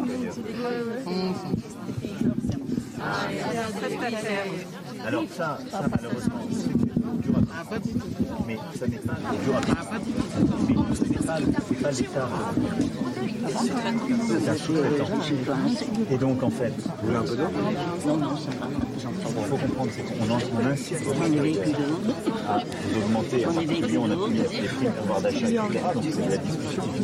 C'est pas l'État qui vous paye. Donc ça on va regarder avec l'hôpital pour que limite Bienvenue à vous. Si vous nous rejoignez à l'instant, il est plus de 13 heures passées sur euh, CNews. Nous suivons le déplacement du candidat Emmanuel Macron euh, à Mulhouse, en Alsace, sur le thème important de la santé. Mais vous aurez remarqué qu'il est aussi question de réforme de retraite. Vous avez vu des soignants, des syndicats aussi hein, du monde de la santé interpeller vivement le président euh, candidat sur l'hôpital, sur le Ségur de la santé, sur la fermeture des lits, sur le manque de moyens. Nous sommes toujours euh, sur ce plateau avec euh, Jean Lassalle qui a été candidat à la présidentielle pour le mouvement Résistons. Nous sommes toujours avec Arnaud Champremier Trigano et nous a rejoint Maude Bréjon. Bonjour à vous. Merci d'être là, qui est porte-parole de la majorité. À ce côté, Jonathan Sixou, bonjour à vous. Bonjour, vous êtes journaliste pour le magazine Causeur. Mode Bréjon. À l'instant, euh, Jean Lassalle nous disait mais comment est-ce que le président candidat va en 12 jours finalement réaliser la campagne qui ne s'est pas tenue pendant toutes les dernières semaines? Il le regrettait, comme vous le savez, le candidat euh, Jean Lassalle, mais c'est vrai qu'on a l'impression qu'il y a une condensée là de la campagne qui ne s'est pas tenue au premier tour. il y a d'abord cinq ans d'action qui ont été menés pour la France. Il y a des résultats, par exemple, sur le chômage qu'on a beaucoup rappelé, avec un chômage qui est au plus bas depuis 15 euh, ans. Il y a tout ce qui a été réalisé pour protéger les Français, protéger le pouvoir d'achat, notamment pendant la crise sanitaire. Et effectivement, une campagne du premier tour qui a été percutée par la guerre en Ukraine. On aurait tous aimé, tous aimé que ce soit autrement. Euh, et Emmanuel Macron l'a dit à plusieurs reprises. Il a été président autant qu'il devait, je crois que c'était de sa responsabilité, euh, et candidat autant qu'il peut. Et aujourd'hui, on est dans un contexte de second tour. C'est euh, une autre campagne qui commence. Les compteurs sont remis à zéro. Il n'y aura pas de bulletin dans l'urne dans 12 jours. Donc tout est à recommencer, si je puis dire. En tout cas, il faut être de nouveau dans cette démarche de conviction, de rassemblement le plus large possible. Et je crois que c'est ce qu'il fait. Il était hier notamment à, Denain. c'est un symbole que moi je trouve extrêmement fort. C'est une ville où Marine Le Pen fait plus de 41% euh, dimanche dernier. Jean-Luc Mélenchon est à plus de 28. Il arrive troisième, largement distancé, et pourtant il y va. Euh, qu'est-ce que ça veut dire au fond? Ça veut dire qu'il a cette détermination à convaincre et à parler à l'ensemble des Français, à aller parler à ceux qui pensent qu'on n'ira plus jamais. On ne remet pas en cause sa détermination. On s'interroge sur l'absence de débat qu'il y a eu euh, au premier tour face à d'autres candidats où il aurait pu en réalité défendre ce qu'il est en train de faire là, j'allais dire au compte-goutte. Certes, c'est important de parler à chaque Français. Il ne pourra pas aux 66 millions. Monsieur Lassalle connaît comme moi le contexte qui a été celui du premier tour.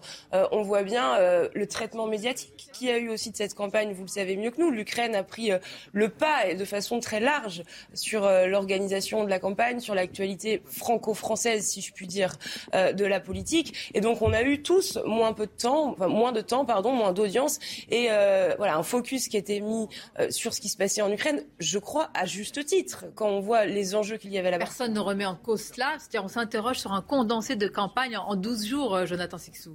condensé, j'entends parfaitement ce que vous dites et vous êtes dans votre rôle de, de, de défendre la majorité présidentielle. Mais sur ce point précis de la, de santé, précisément, j'ai du mal à comprendre comment euh, le chef de l'État va pouvoir euh, faire machine arrière après les cinq ans qu'on vient euh, de, de traverser. Euh, J'écoutais euh, avant d'entrer euh, dans le studio avec attention ce que disait le, président Macron, parce que dans le numéro de ce mois-ci de, de, Causeur, nous avons donné la parole à ces soignants non vaccinés et qui se retrouvent dans des situations ubuesques. Et comme l'a dit très justement une infirmière à Emmanuel Macron il y a quelques instants, pourquoi un soignant testé négatif mais non vacciné ne peut pas aller bosser, alors qu'un médecin vacciné mais positif, lui, peut continuer? C'est un peu compliqué euh, à comprendre, c'est même incompréhensible en fait. Et euh, ça fait de, belles images effectivement d'un président au, euh, contact des Français, mais sur des points aussi précis que la santé. Parce que ces mêmes personnes, et même des soignants vaccinés, vous diront qu'en 5 ans, ce sont 17 600 lits qui ont été supprimés. L'hôpital n'est pas franchement la priorité euh, du programme euh, des candidats euh, pour ce second tour. Et la gestion managériale de l'hôpital, notamment de la PHP, n'est absolument pas remise en question pour les années à venir. Donc moi, je m'inquiète un peu sur cette question de la santé, effectivement. On va écouter de nouveau euh, un échange justement, défense du bilan, réforme des retraites, l'hôpital, etc. Tout cela est passé en revue lors de ce déplacement. Solidarité à la source. C'est permettre que les gens n'aillent pas faire la queue, euh, euh, se battre dans la complexité alors qu'ils n'ont pas forcément droit. Des mamans solo qui ont pas forcément, qui ont droit aux appels ou à autres et qui ne vont pas les chercher. Ils n'ont pas leur, leur droit juste, comme on l'a fait pour le prélèvement à la source. Là de dire, elles auront une allocation qui sera calculé de manière automatique et qui leur sera versé. Mais dans Ils combien de temps Là, je veux, je veux, pouvoir le faire là, cet été, de négocier. C'est pour ça, je veux simplifier. Mais c'est pour ça que je veux simplifier les choses et les automatiser. Et pouvoir le, le simplifier aussi pour nos étudiants. Le fonctionnaire qui s'occupe de mais, gérer ces dossiers, on n'avancera pas. En à fait, Mulhouse, c'est 3 dis, à 4 Parce qu'aujourd'hui, le système est beaucoup trop complexe, vous avez raison, et qu'en fait, on a saucissonné les choses. Et qu'il y a du coup des gens qui n'ont pas leur juste droit. Donc moi, j'y suis très sensible. C'est un plan pauvreté qui a montré des premiers résultats. Je veux qu'on aille beaucoup plus loin. Mais cette solidarité à la source est clé. Ça, c'est deux messages que je voulais vous passer. Oui, on mais va continuer. il y a beaucoup de soignants qui nous Oui, attendent. bah, Ouais. C'est long pour les gens, les gens qui vivent avec 1000 euros, c'est long pour eux, monsieur. Alors, je sais, je sais, je sais, je, je me bats au maximum. Je, je, veux, je veux vraiment vous l'assurer. Je sais que c'est toujours trop long pour les gens qui vivent dans la, dans la misère. Je le sais. Oui, je vais essayer de me battre au maximum pour. Je vous mentirais si je vous disais que la solidarité à la source, on peut la faire dès cet été, c'est pas vrai. Mais je veux, je veux qu'elle soit mise en place dès janvier prochain. Il y, a, il y a 5 ans, il y avait déjà un tiers de pauvreté. Euh, oui, mais regardez, parce qu'on s'est battus tous les ensemble. Gens ne sont pas, eh ben, pas vu non, les choses s'améliorer. Ils auraient fait, voté pour vous si ça avait été pendant la, pendant la Covid, on a évité le drame parce qu'il y a eu le quoi qu'il en coûte. Et ça, c'est le drame n'a pas été évité. Des gens sont morts parce que vous avez fermé des lits pendant la Covid. Il y a un homme qui est mort à Strasbourg après avoir passé 12 heures au service. La, semaine dernière, un homme a passé 12 heures dans les services des urgences et il est mort. N'importe qui peut aller vérifier qu'à Strasbourg, un homme est encore mort dans les services aux urgences. Oui, il attendait. pas que c'est la Covid. Et c'est pas la Covid. Vous avez fermé des, non, des lits pendant euh, ce la qu'on Covid. expliquait avec les soignants. Vous, parlez, vous pouvez en parler aux soignants qui sont là. C'est pas qu'on ferme des lits. C'est qu'on a un énorme problème de recrutement. Et le problème de recrutement, il est lié au fait qu'il y a une fatigue et qu'il y avait surtout un manque d'attractivité. C'est pour ça qu'on a fait une revalorisation historique et qu'on doit continuer. Ça se fait pas en un claquement de doigts. Des et lits on va ont été fermés et vous n'avez fait, pas suffisamment revalorisé pour que ce on a soit fait une attractif. revalorisation qui n'a jamais existé. On a fait entre 180 383 et 400 euros par mois. Simplement, aujourd'hui, il faut qu'on améliore les conditions de travail si on veut être attractif. C'est à ça qu'on doit s'attaquer. Oui, mais pendant Voilà. ces 5 ans, des gens sont morts. je dois, faut que je file, Vous allez bien Merci. Merci. Allez-y vite, parce que je fais un... Il y a des soignants qui m'attendent depuis très longtemps. Lina regarde-moi. Bon courage à vous pour la Suisse. Merci. On veut pas de Le Pen de J'en ai du courage, vous inquiétez pas. Emmanuel Macron qui vient de répondre à une question euh, essentielle, nous l'abordions euh, tout à l'heure, la fermeture euh, des lits, à quoi est-elle liée? Et là, une interpellation quand même assez vive, assez grave sur... enfin, le, le monsieur affirme qu'un qu'un- qu'un- qu'un patient serait mort à cause, dit-il, en bout de chaîne, hein, d'une fermeture euh, des lits. Et Emmanuel Macron qui tient ce discours en disant mais attention, ce n'est pas des fermetures de lits volontaires, c'est un problème structurel de manque de personnel. Vous le soulignez également, Jonathan C'est un... Sixou. Parfaitement, mais, mais ce- c'est c'est mécanique. Si vous n'avez pas euh, le personnel pour entourer euh, un lit, vous n'avez pas de, de lit ouvert. Et euh, ce qui est dramatique, ce sont les conditions de travail des, des personnels soignants, ce sont euh, les les- le, le- le traitement salarial. C'est un médecin, un, même pas un médecin, pardon, une, une, une infirmière, un aide-soignant euh, touche des, des sommes dérisoires et ils ne comptent pas leur temps, ils ne comptent pas leur nuit. Euh, euh, et et c'est vrai que ce sont des grands délaissés, je trouve, de ce, de ce quinquennat. Ah non, je peux. Excusez-moi, euh, je peux pas vous laisser dire ça. Ce qui a été fait sur le Ségur de la santé, et vous me répondrez que c'est pas suffisant. C'est pour ça d'ailleurs que dans le programme, on a cette volonté de faire dans les deux grands chantiers majeurs, l'école et la santé. Enfin, tout de même, ça a permis des revalorisations salariales importantes pour une infirmière. Ce Ségur de la santé, ça représente un 13e mois supplémentaire. Mais vous C'est entendez, beaucoup, un 13e voilà, mois. mais dans un contexte d'inflation, dans un contexte de le prix, fait On le fait aussi pour, euh, pour, euh, inciter de nouveau, encourager de nouveau euh, les étudiants qui sortent de Mais l'intention est noble. facultés-là Mais je vous dis, vous vers entendu mieux que moi. Ce qui, est, vers bien, ce qui est dit, c'est que dans ce contexte d'inflation que personne n'a prévu, eh bien tout cela apparaît comme une goutte d'eau dans un océan. Vous voyez ce que je veux à dire un 13e par mois. rapport non, le Ségur de la santé, Je avec un 13e mois, ce qui représente un 13e mois pour une infirmière, euh, je ne pense pas qu'on puisse dire que ce soit une goutte d'eau. Euh, Et ensuite, bien sûr qu'il y a ce contexte inflationniste, on le prend en compte.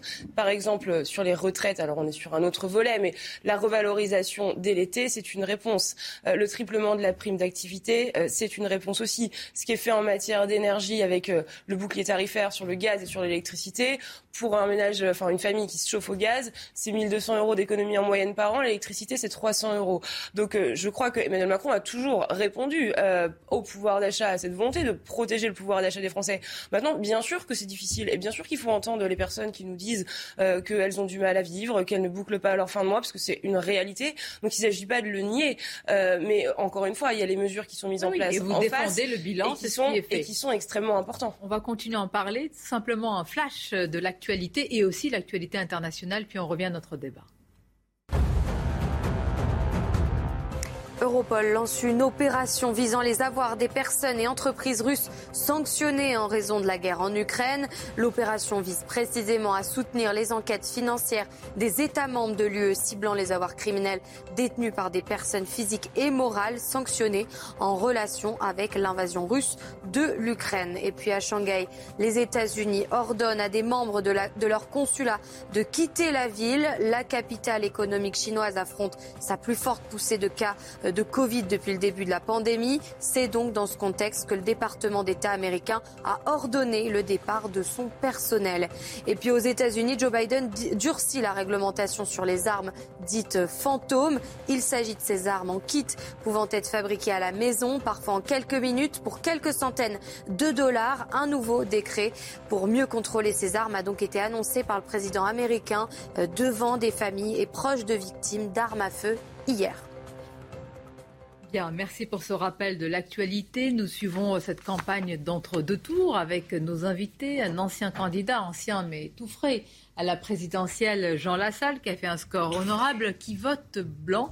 Jean Lassalle, ce vote, il, il interroge, est-ce qu'un vote blanc est un vote aussi qui est engagé? Parce que certains reprochent et reprochent à ceux qui votent blanc de ne pas justement choisir, euh, là en tous les cas pour euh, le second tour. Bien sûr que c'est un vote euh, engagé. Et je suis engagé pour le coup, euh, puisque je vais utiliser le même verbe pour le RIC. Je vois que d'autres me suivent depuis.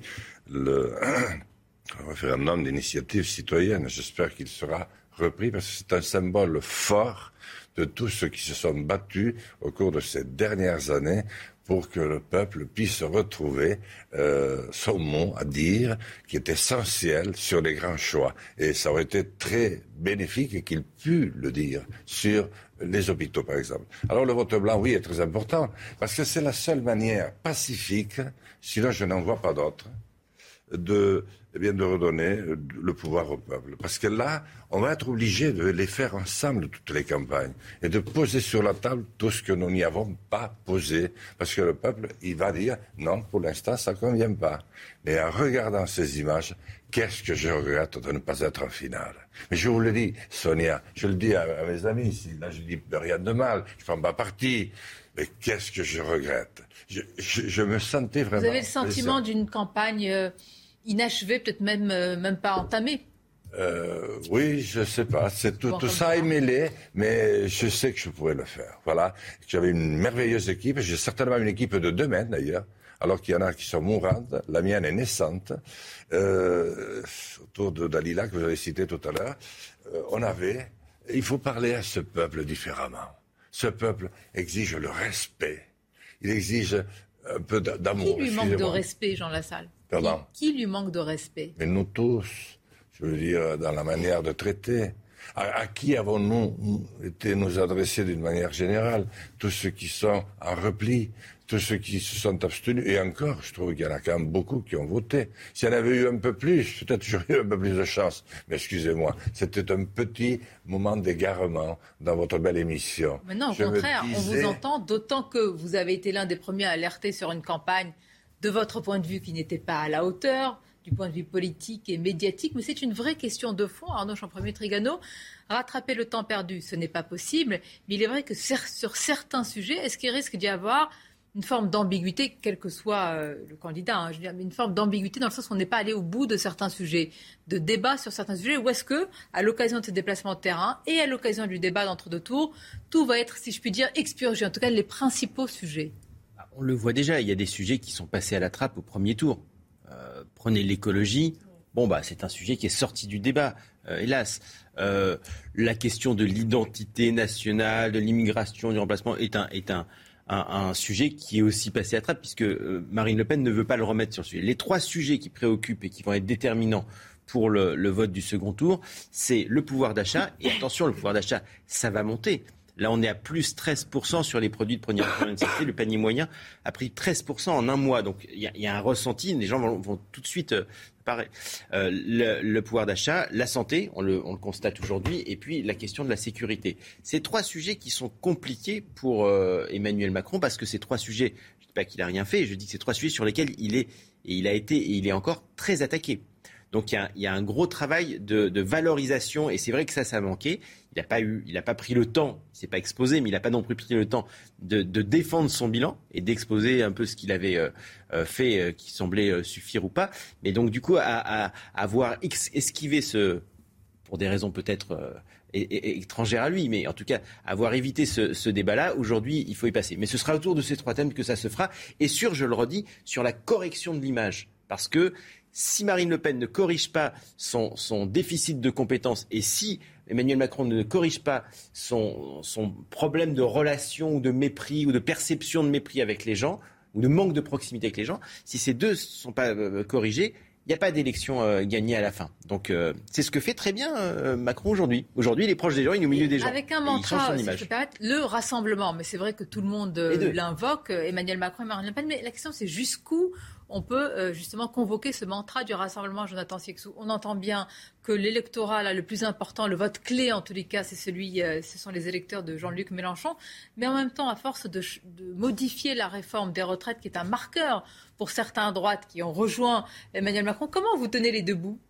Euh, je les, bon, à titre personnel, j'arrive pas à, les tenir les deux bouts. Euh, je constate, je constate que euh, lorsque Emmanuel Macron revient sur de tels, de tels sujets, on dit qu'il est dans le dialogue et, qu'il s'adapte à, à, aux attentes et aux nécessités, aux, réformes nécessaires en fonction du, des Français. Et quand Marine Le Pen adopte elle un autre discours, s'adapte d'une façon ou d'une autre, on dit que c'est de la démagogie et qu'elle euh, et qu'elle renie, qu'elle renie euh, sa, sa, famille politique naturelle, euh, etc. Donc, je pense moi ce que, j'ai, ce que j'ai, ce que j'ai hâte, ce dont j'ai hâte, pardon, c'est d'être mercredi prochain, le 20, et suivre ce débat, parce que j'espère que ce débat sera un échange de projet contre projet. Je ne veux pas d'un, débat qui serait un mauvais pastiche. C'est je crois que c'est Marx qui disait que l'histoire ne, se répète pas, elle bégait. Euh, je voudrais pas que euh, on revoie une Marine Le Pen qui, euh, nous, qui, qui, qui, crache sur un quinquennat Macron et qui ne fasse que du bilan, du bilan, du bilan. Si elle a des choses à proposer aux Français, elle le fait sur le terrain. C'est ce qu'on espère tous, mais pour le moment, Marine Le Pen en fait un référendum anti-Macron et Emmanuel Macron, sans vraiment convoquer le Front républicain, enfin, on voit bien qu'il plane, il plane. Donc c'est un peu les mêmes arguments des deux côtés. C'est un peu ce qui va se passer, puisque euh, bah, face à Emmanuel Macron, il, il il y a aussi un front anti-Macron et, les mélanchonistes euh, sont très actifs depuis dimanche soir, euh, dès, 20h02, euh, pour appeler à voter Le Pen. Donc Macron doit jouer avec cette donne qui n'existait pas en aucune, 2017. Aucune voix officielle de chez Mélenchon appelle à voter Le Pen. Officiellement non, mais, après, les militants font, ce qu'ils veulent. Mais si vous voulez, dans, les, dans les émetteurs politiques, zéro. Ils appellent tous à battre Le Pen. À titre personnel, j'étais un peu surpris de la façon dont, le, vraiment dans l'expression dont Mélenchon dimanche soir a, appelé à ne pas voter, à ne pas voter Le Pen. J'y ai, je veux pas voir le mal partout, mais j'y ai vu presque une pointe d'ironie à, répéter comme il l'a fait. on va marquer une pause, on va continuer à parler projet contre projet, et je voudrais surtout remercier Jean Lassalle. Merci Jean Lassalle. Je crois que c'était votre premier, euh, l'un de vos premiers médias après. Euh, le premier. Cette... Ah bah le premier. Écoutez, merci alors de cela. Merci. Après la et d'ailleurs, vous étiez l'un des premiers aussi, euh, il y a quelques, il y a trois semaines de ça. Merci il très cher rattraper le temps perdu. Bonne chance à vous toutes et vous tous. J'ai trouvé que nous étions bons. C'était pas, vous voyez, on n'avait pas fait n'importe quoi. Et dans le fond, si on a pu aider un peu les Français à réfléchir, tant mieux. C'est le plus important et le combat continue. Merci Jean Lassalle. vive la France. Vive la République, vive la France. Ce n'est pas la conclusion de cette émission. Merci Jean Lassalle. C'est une pause et on se retrouve. Merci. À toutes. Merci d'être avec nous. Votre émission Midi News se poursuit avec nos invités, mais tout d'abord un rappel de l'actualité. Une attaque au couteau en Israël, dans la ville côtière d'Ashkelon, au sud. L'assaillant qui a poignardé un policier a été abattu. Il est originaire de Cisjordanie, où les forces israéliennes mènent une opération militaire. Le policier impliqué dans cet incident a été légèrement blessé et évacué dans un hôpital local. Et Vladimir Poutine, ce matin, avec le président bélarusse Alexandre Loukachenko. Regardez ces images. Les deux hommes se sont rencontrés à une base de lancement spatial dans l'extrême-orient On les voit monter ensemble dans un hélicoptère. Euh, depuis le début de la guerre en Ukraine, le Bélarus de Loukachenko sert de base arrière à Vladimir Poutine. Et puis du football, le quart de finale retour de Ligue des Champions entre le Real Madrid et Chelsea a lieu ce soir en direct sur Canal+. L'attention sera portée sur Karim Benzema, auteur d'un triplé au match aller il y a une semaine contre les Anglais. Euh, coup d'envoi du match à 21h. C'est bien noté. Merci beaucoup, Audrey. On poursuit avec nos invités Arnaud Champremier Trigano.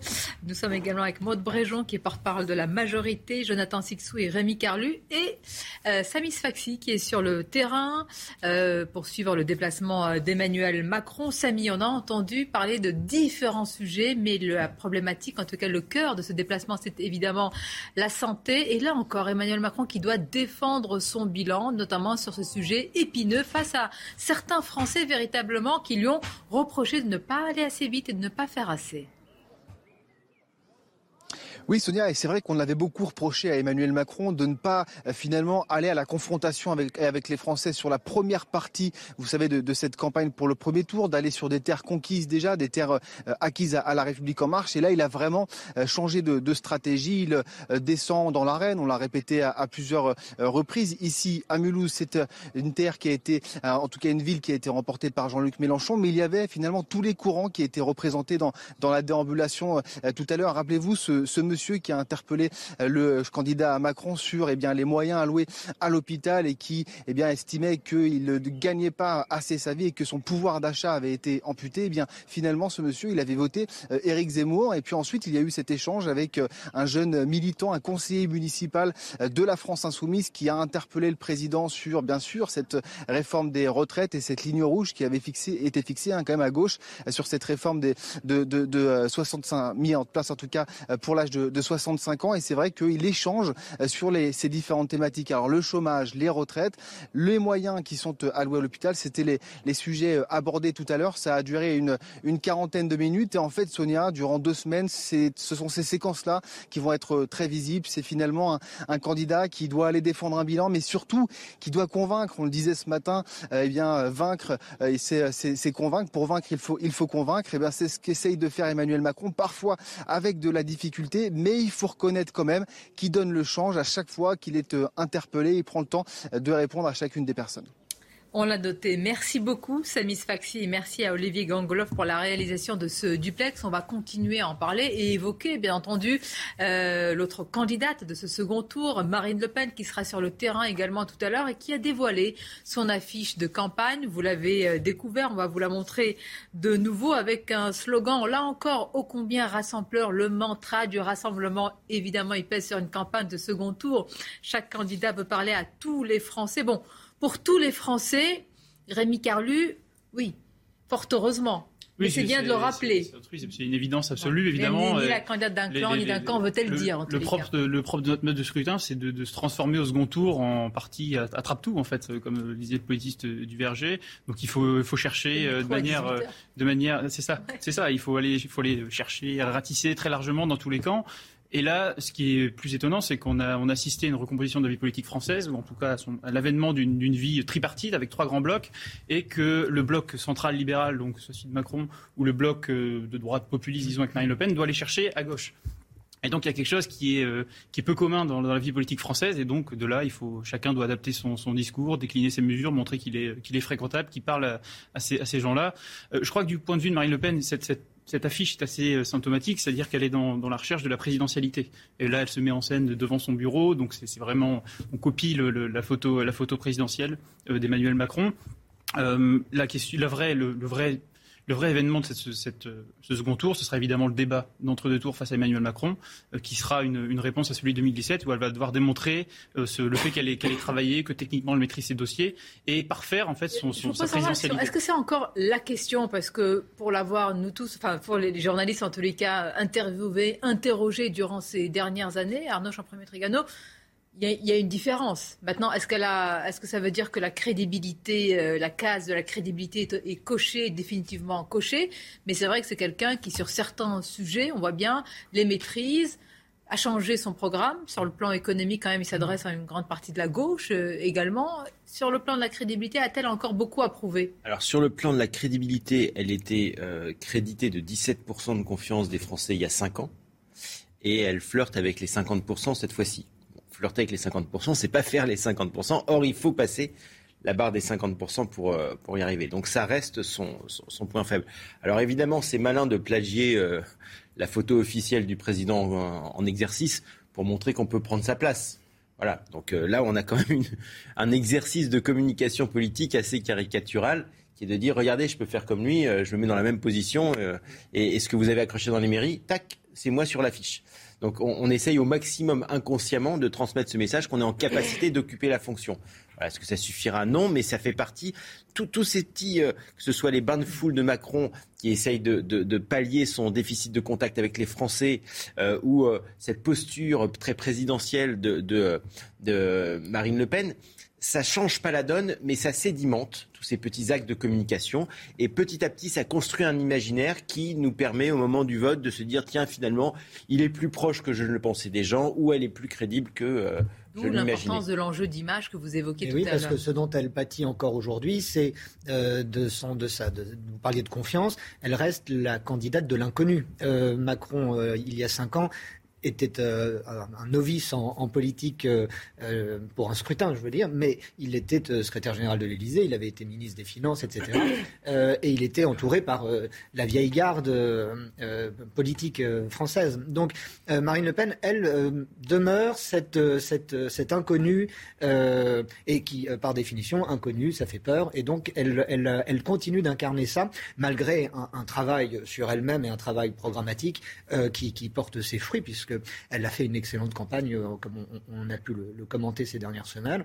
Et donc, euh, c'est vrai que c'est dans cette dernière ligne droite désormais qu'elle va peut-être devoir essayer de, par quels moyens, je ne serai incapable de vous répondre, mais être capable, en mesure de rassurer sur ce plan-là. Dire, avec moi, débat va être beaucoup. Euh, eh ben, je pense, c'est pour ça, je pense que le. va être un, révélateur, mais aussi un révélateur si qui peut être aussi à son avantage, puisque, en tous les cas, si on en croit les sondages, beaucoup lui reconnaissent être la candidate du pouvoir d'achat. C'est quand même l'un des thèmes euh, principaux de cette euh, campagne, enfin, de ce second tour, en mode Bréjon. Ça va être aussi compliqué pour Emmanuel Macron, malgré, malgré les mesures que vous avez rappelées tout à l'heure, de dire qu'elle a un déficit sur ce sujet. Or, c'est un thème principal. Juste rebondir rapidement sur ce qui a été dit. Euh, je, je, ne crois pas que les Français attendent des slogans. ils attendent des solutions concrètes à la question du pouvoir d'achat, à la question de la sécurité, à la question de l'écologie, quel positionnement chacun porte par exemple vis-à-vis de l'Union européenne.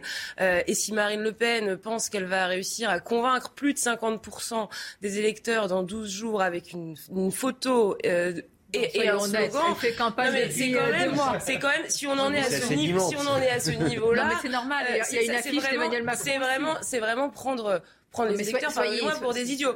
Maintenant, effectivement, il faut avoir un débat qui est un débat de fond. Euh, et sur la question du pouvoir d'achat, Emmanuel Macron a annoncé que les premières mesures qu'il prendrait, des mesures d'urgence, seraient pour le pouvoir d'achat. La revalorisation des retraites dès juillet sur l'inflation, c'est extrêmement concret, c'est rapide et c'est efficace. L'abaissement des charges pour les indépendants également dès juillet. La prolongation du bouclier tarifaire sur le gaz, sur l'électricité, la remise à la pompe qui est aujourd'hui appliquée pour chaque litre, tant pour les professionnels euh, que pour les particuliers. non mais je, je, je, je, dis parce mais oui, oui, oui. on parle de ce pouvoir d'achat. Ce que je veux dire, c'est que est-ce que c'est une priorité des Emmanuel Macron, oui. Et puis l'autre volet. Ma question, c'était, elle est quand même. Euh, l'autre volet du pouvoir d'achat, Sonia Mabrouk. L'imaginaire, pardonnez-moi, le... attaché. Euh, beaucoup lui créditent cela. Mais on est tous attachés au pouvoir d'achat. Vous savez, c'est le L'image est attachée à cela, oui. Euh, le principal, la principale préoccupation des Français, à n'en pas douter. Euh, maintenant, il y a un autre volet sur lequel il faut discuter, c'est celui du travail. Aujourd'hui, nous, on a l'objectif de viser le plein emploi d'ici 5 ans, parce qu'on a la conviction que le premier levier pour permettre... juste, on va, on va tout faire. Terminer. Le premier levier non, mais pour aux gens permettez-moi de bien, de bien vivre. On vient d'écouter Emmanuel Macron qui a, qui a, défendu son bilan. Je voudrais vous faire réagir. Vous êtes là pour me faire parler de la météo Non. bah, écoutez, la météo politique, c'est pas mal. Je viens évidemment pour parler du programme de mon Permettez-moi de dire que je pose rarement des questions sur la météo, mais je pourrais peut-être m'y convertir. Mais pour le moment, je vais continuer la campagne. Sur le pouvoir Ce que j'essaie de vous dire, c'est comment vous allez faire, quelle est la stratégie pour déconstruire une image qui est selon laquelle Marine Le Pen est la candidate pour une partie des classes populaires du pouvoir d'achat. Mis à part ce que vous mettez en avant, est-ce que vous le reconnaissez? C'est simplement cela. Ah, je reconnais que l'ensemble des candidats ont pris à bras le corps la question du pouvoir d'achat et c'est une très bonne chose. Si on a aujourd'hui une classe politique qui a compris en France quels sont les grands enjeux et les, les grandes préoccupations des gens, euh, très bien. Ça fait cinq ans qu'on travaille dessus. Je l'ai rappelé sur le, sur le travail, la lutte contre le chômage, faire en sorte que le travail paie mieux, revaloriser les retraites sur l'inflation, continuer les abaissements de charges. Euh, on a un programme qui est euh, cohérent euh, et je pense qu'on arrivera à convaincre les gens avec des arguments qui sont des arguments factuels, tout simplement. Et vous avez aussi un bilan euh, à porter, c'est ce que j'essaie de dire, qui été défendu. non, ça y est, ça c'est pas que vous, savez qu'on a des contraintes de temps de parole.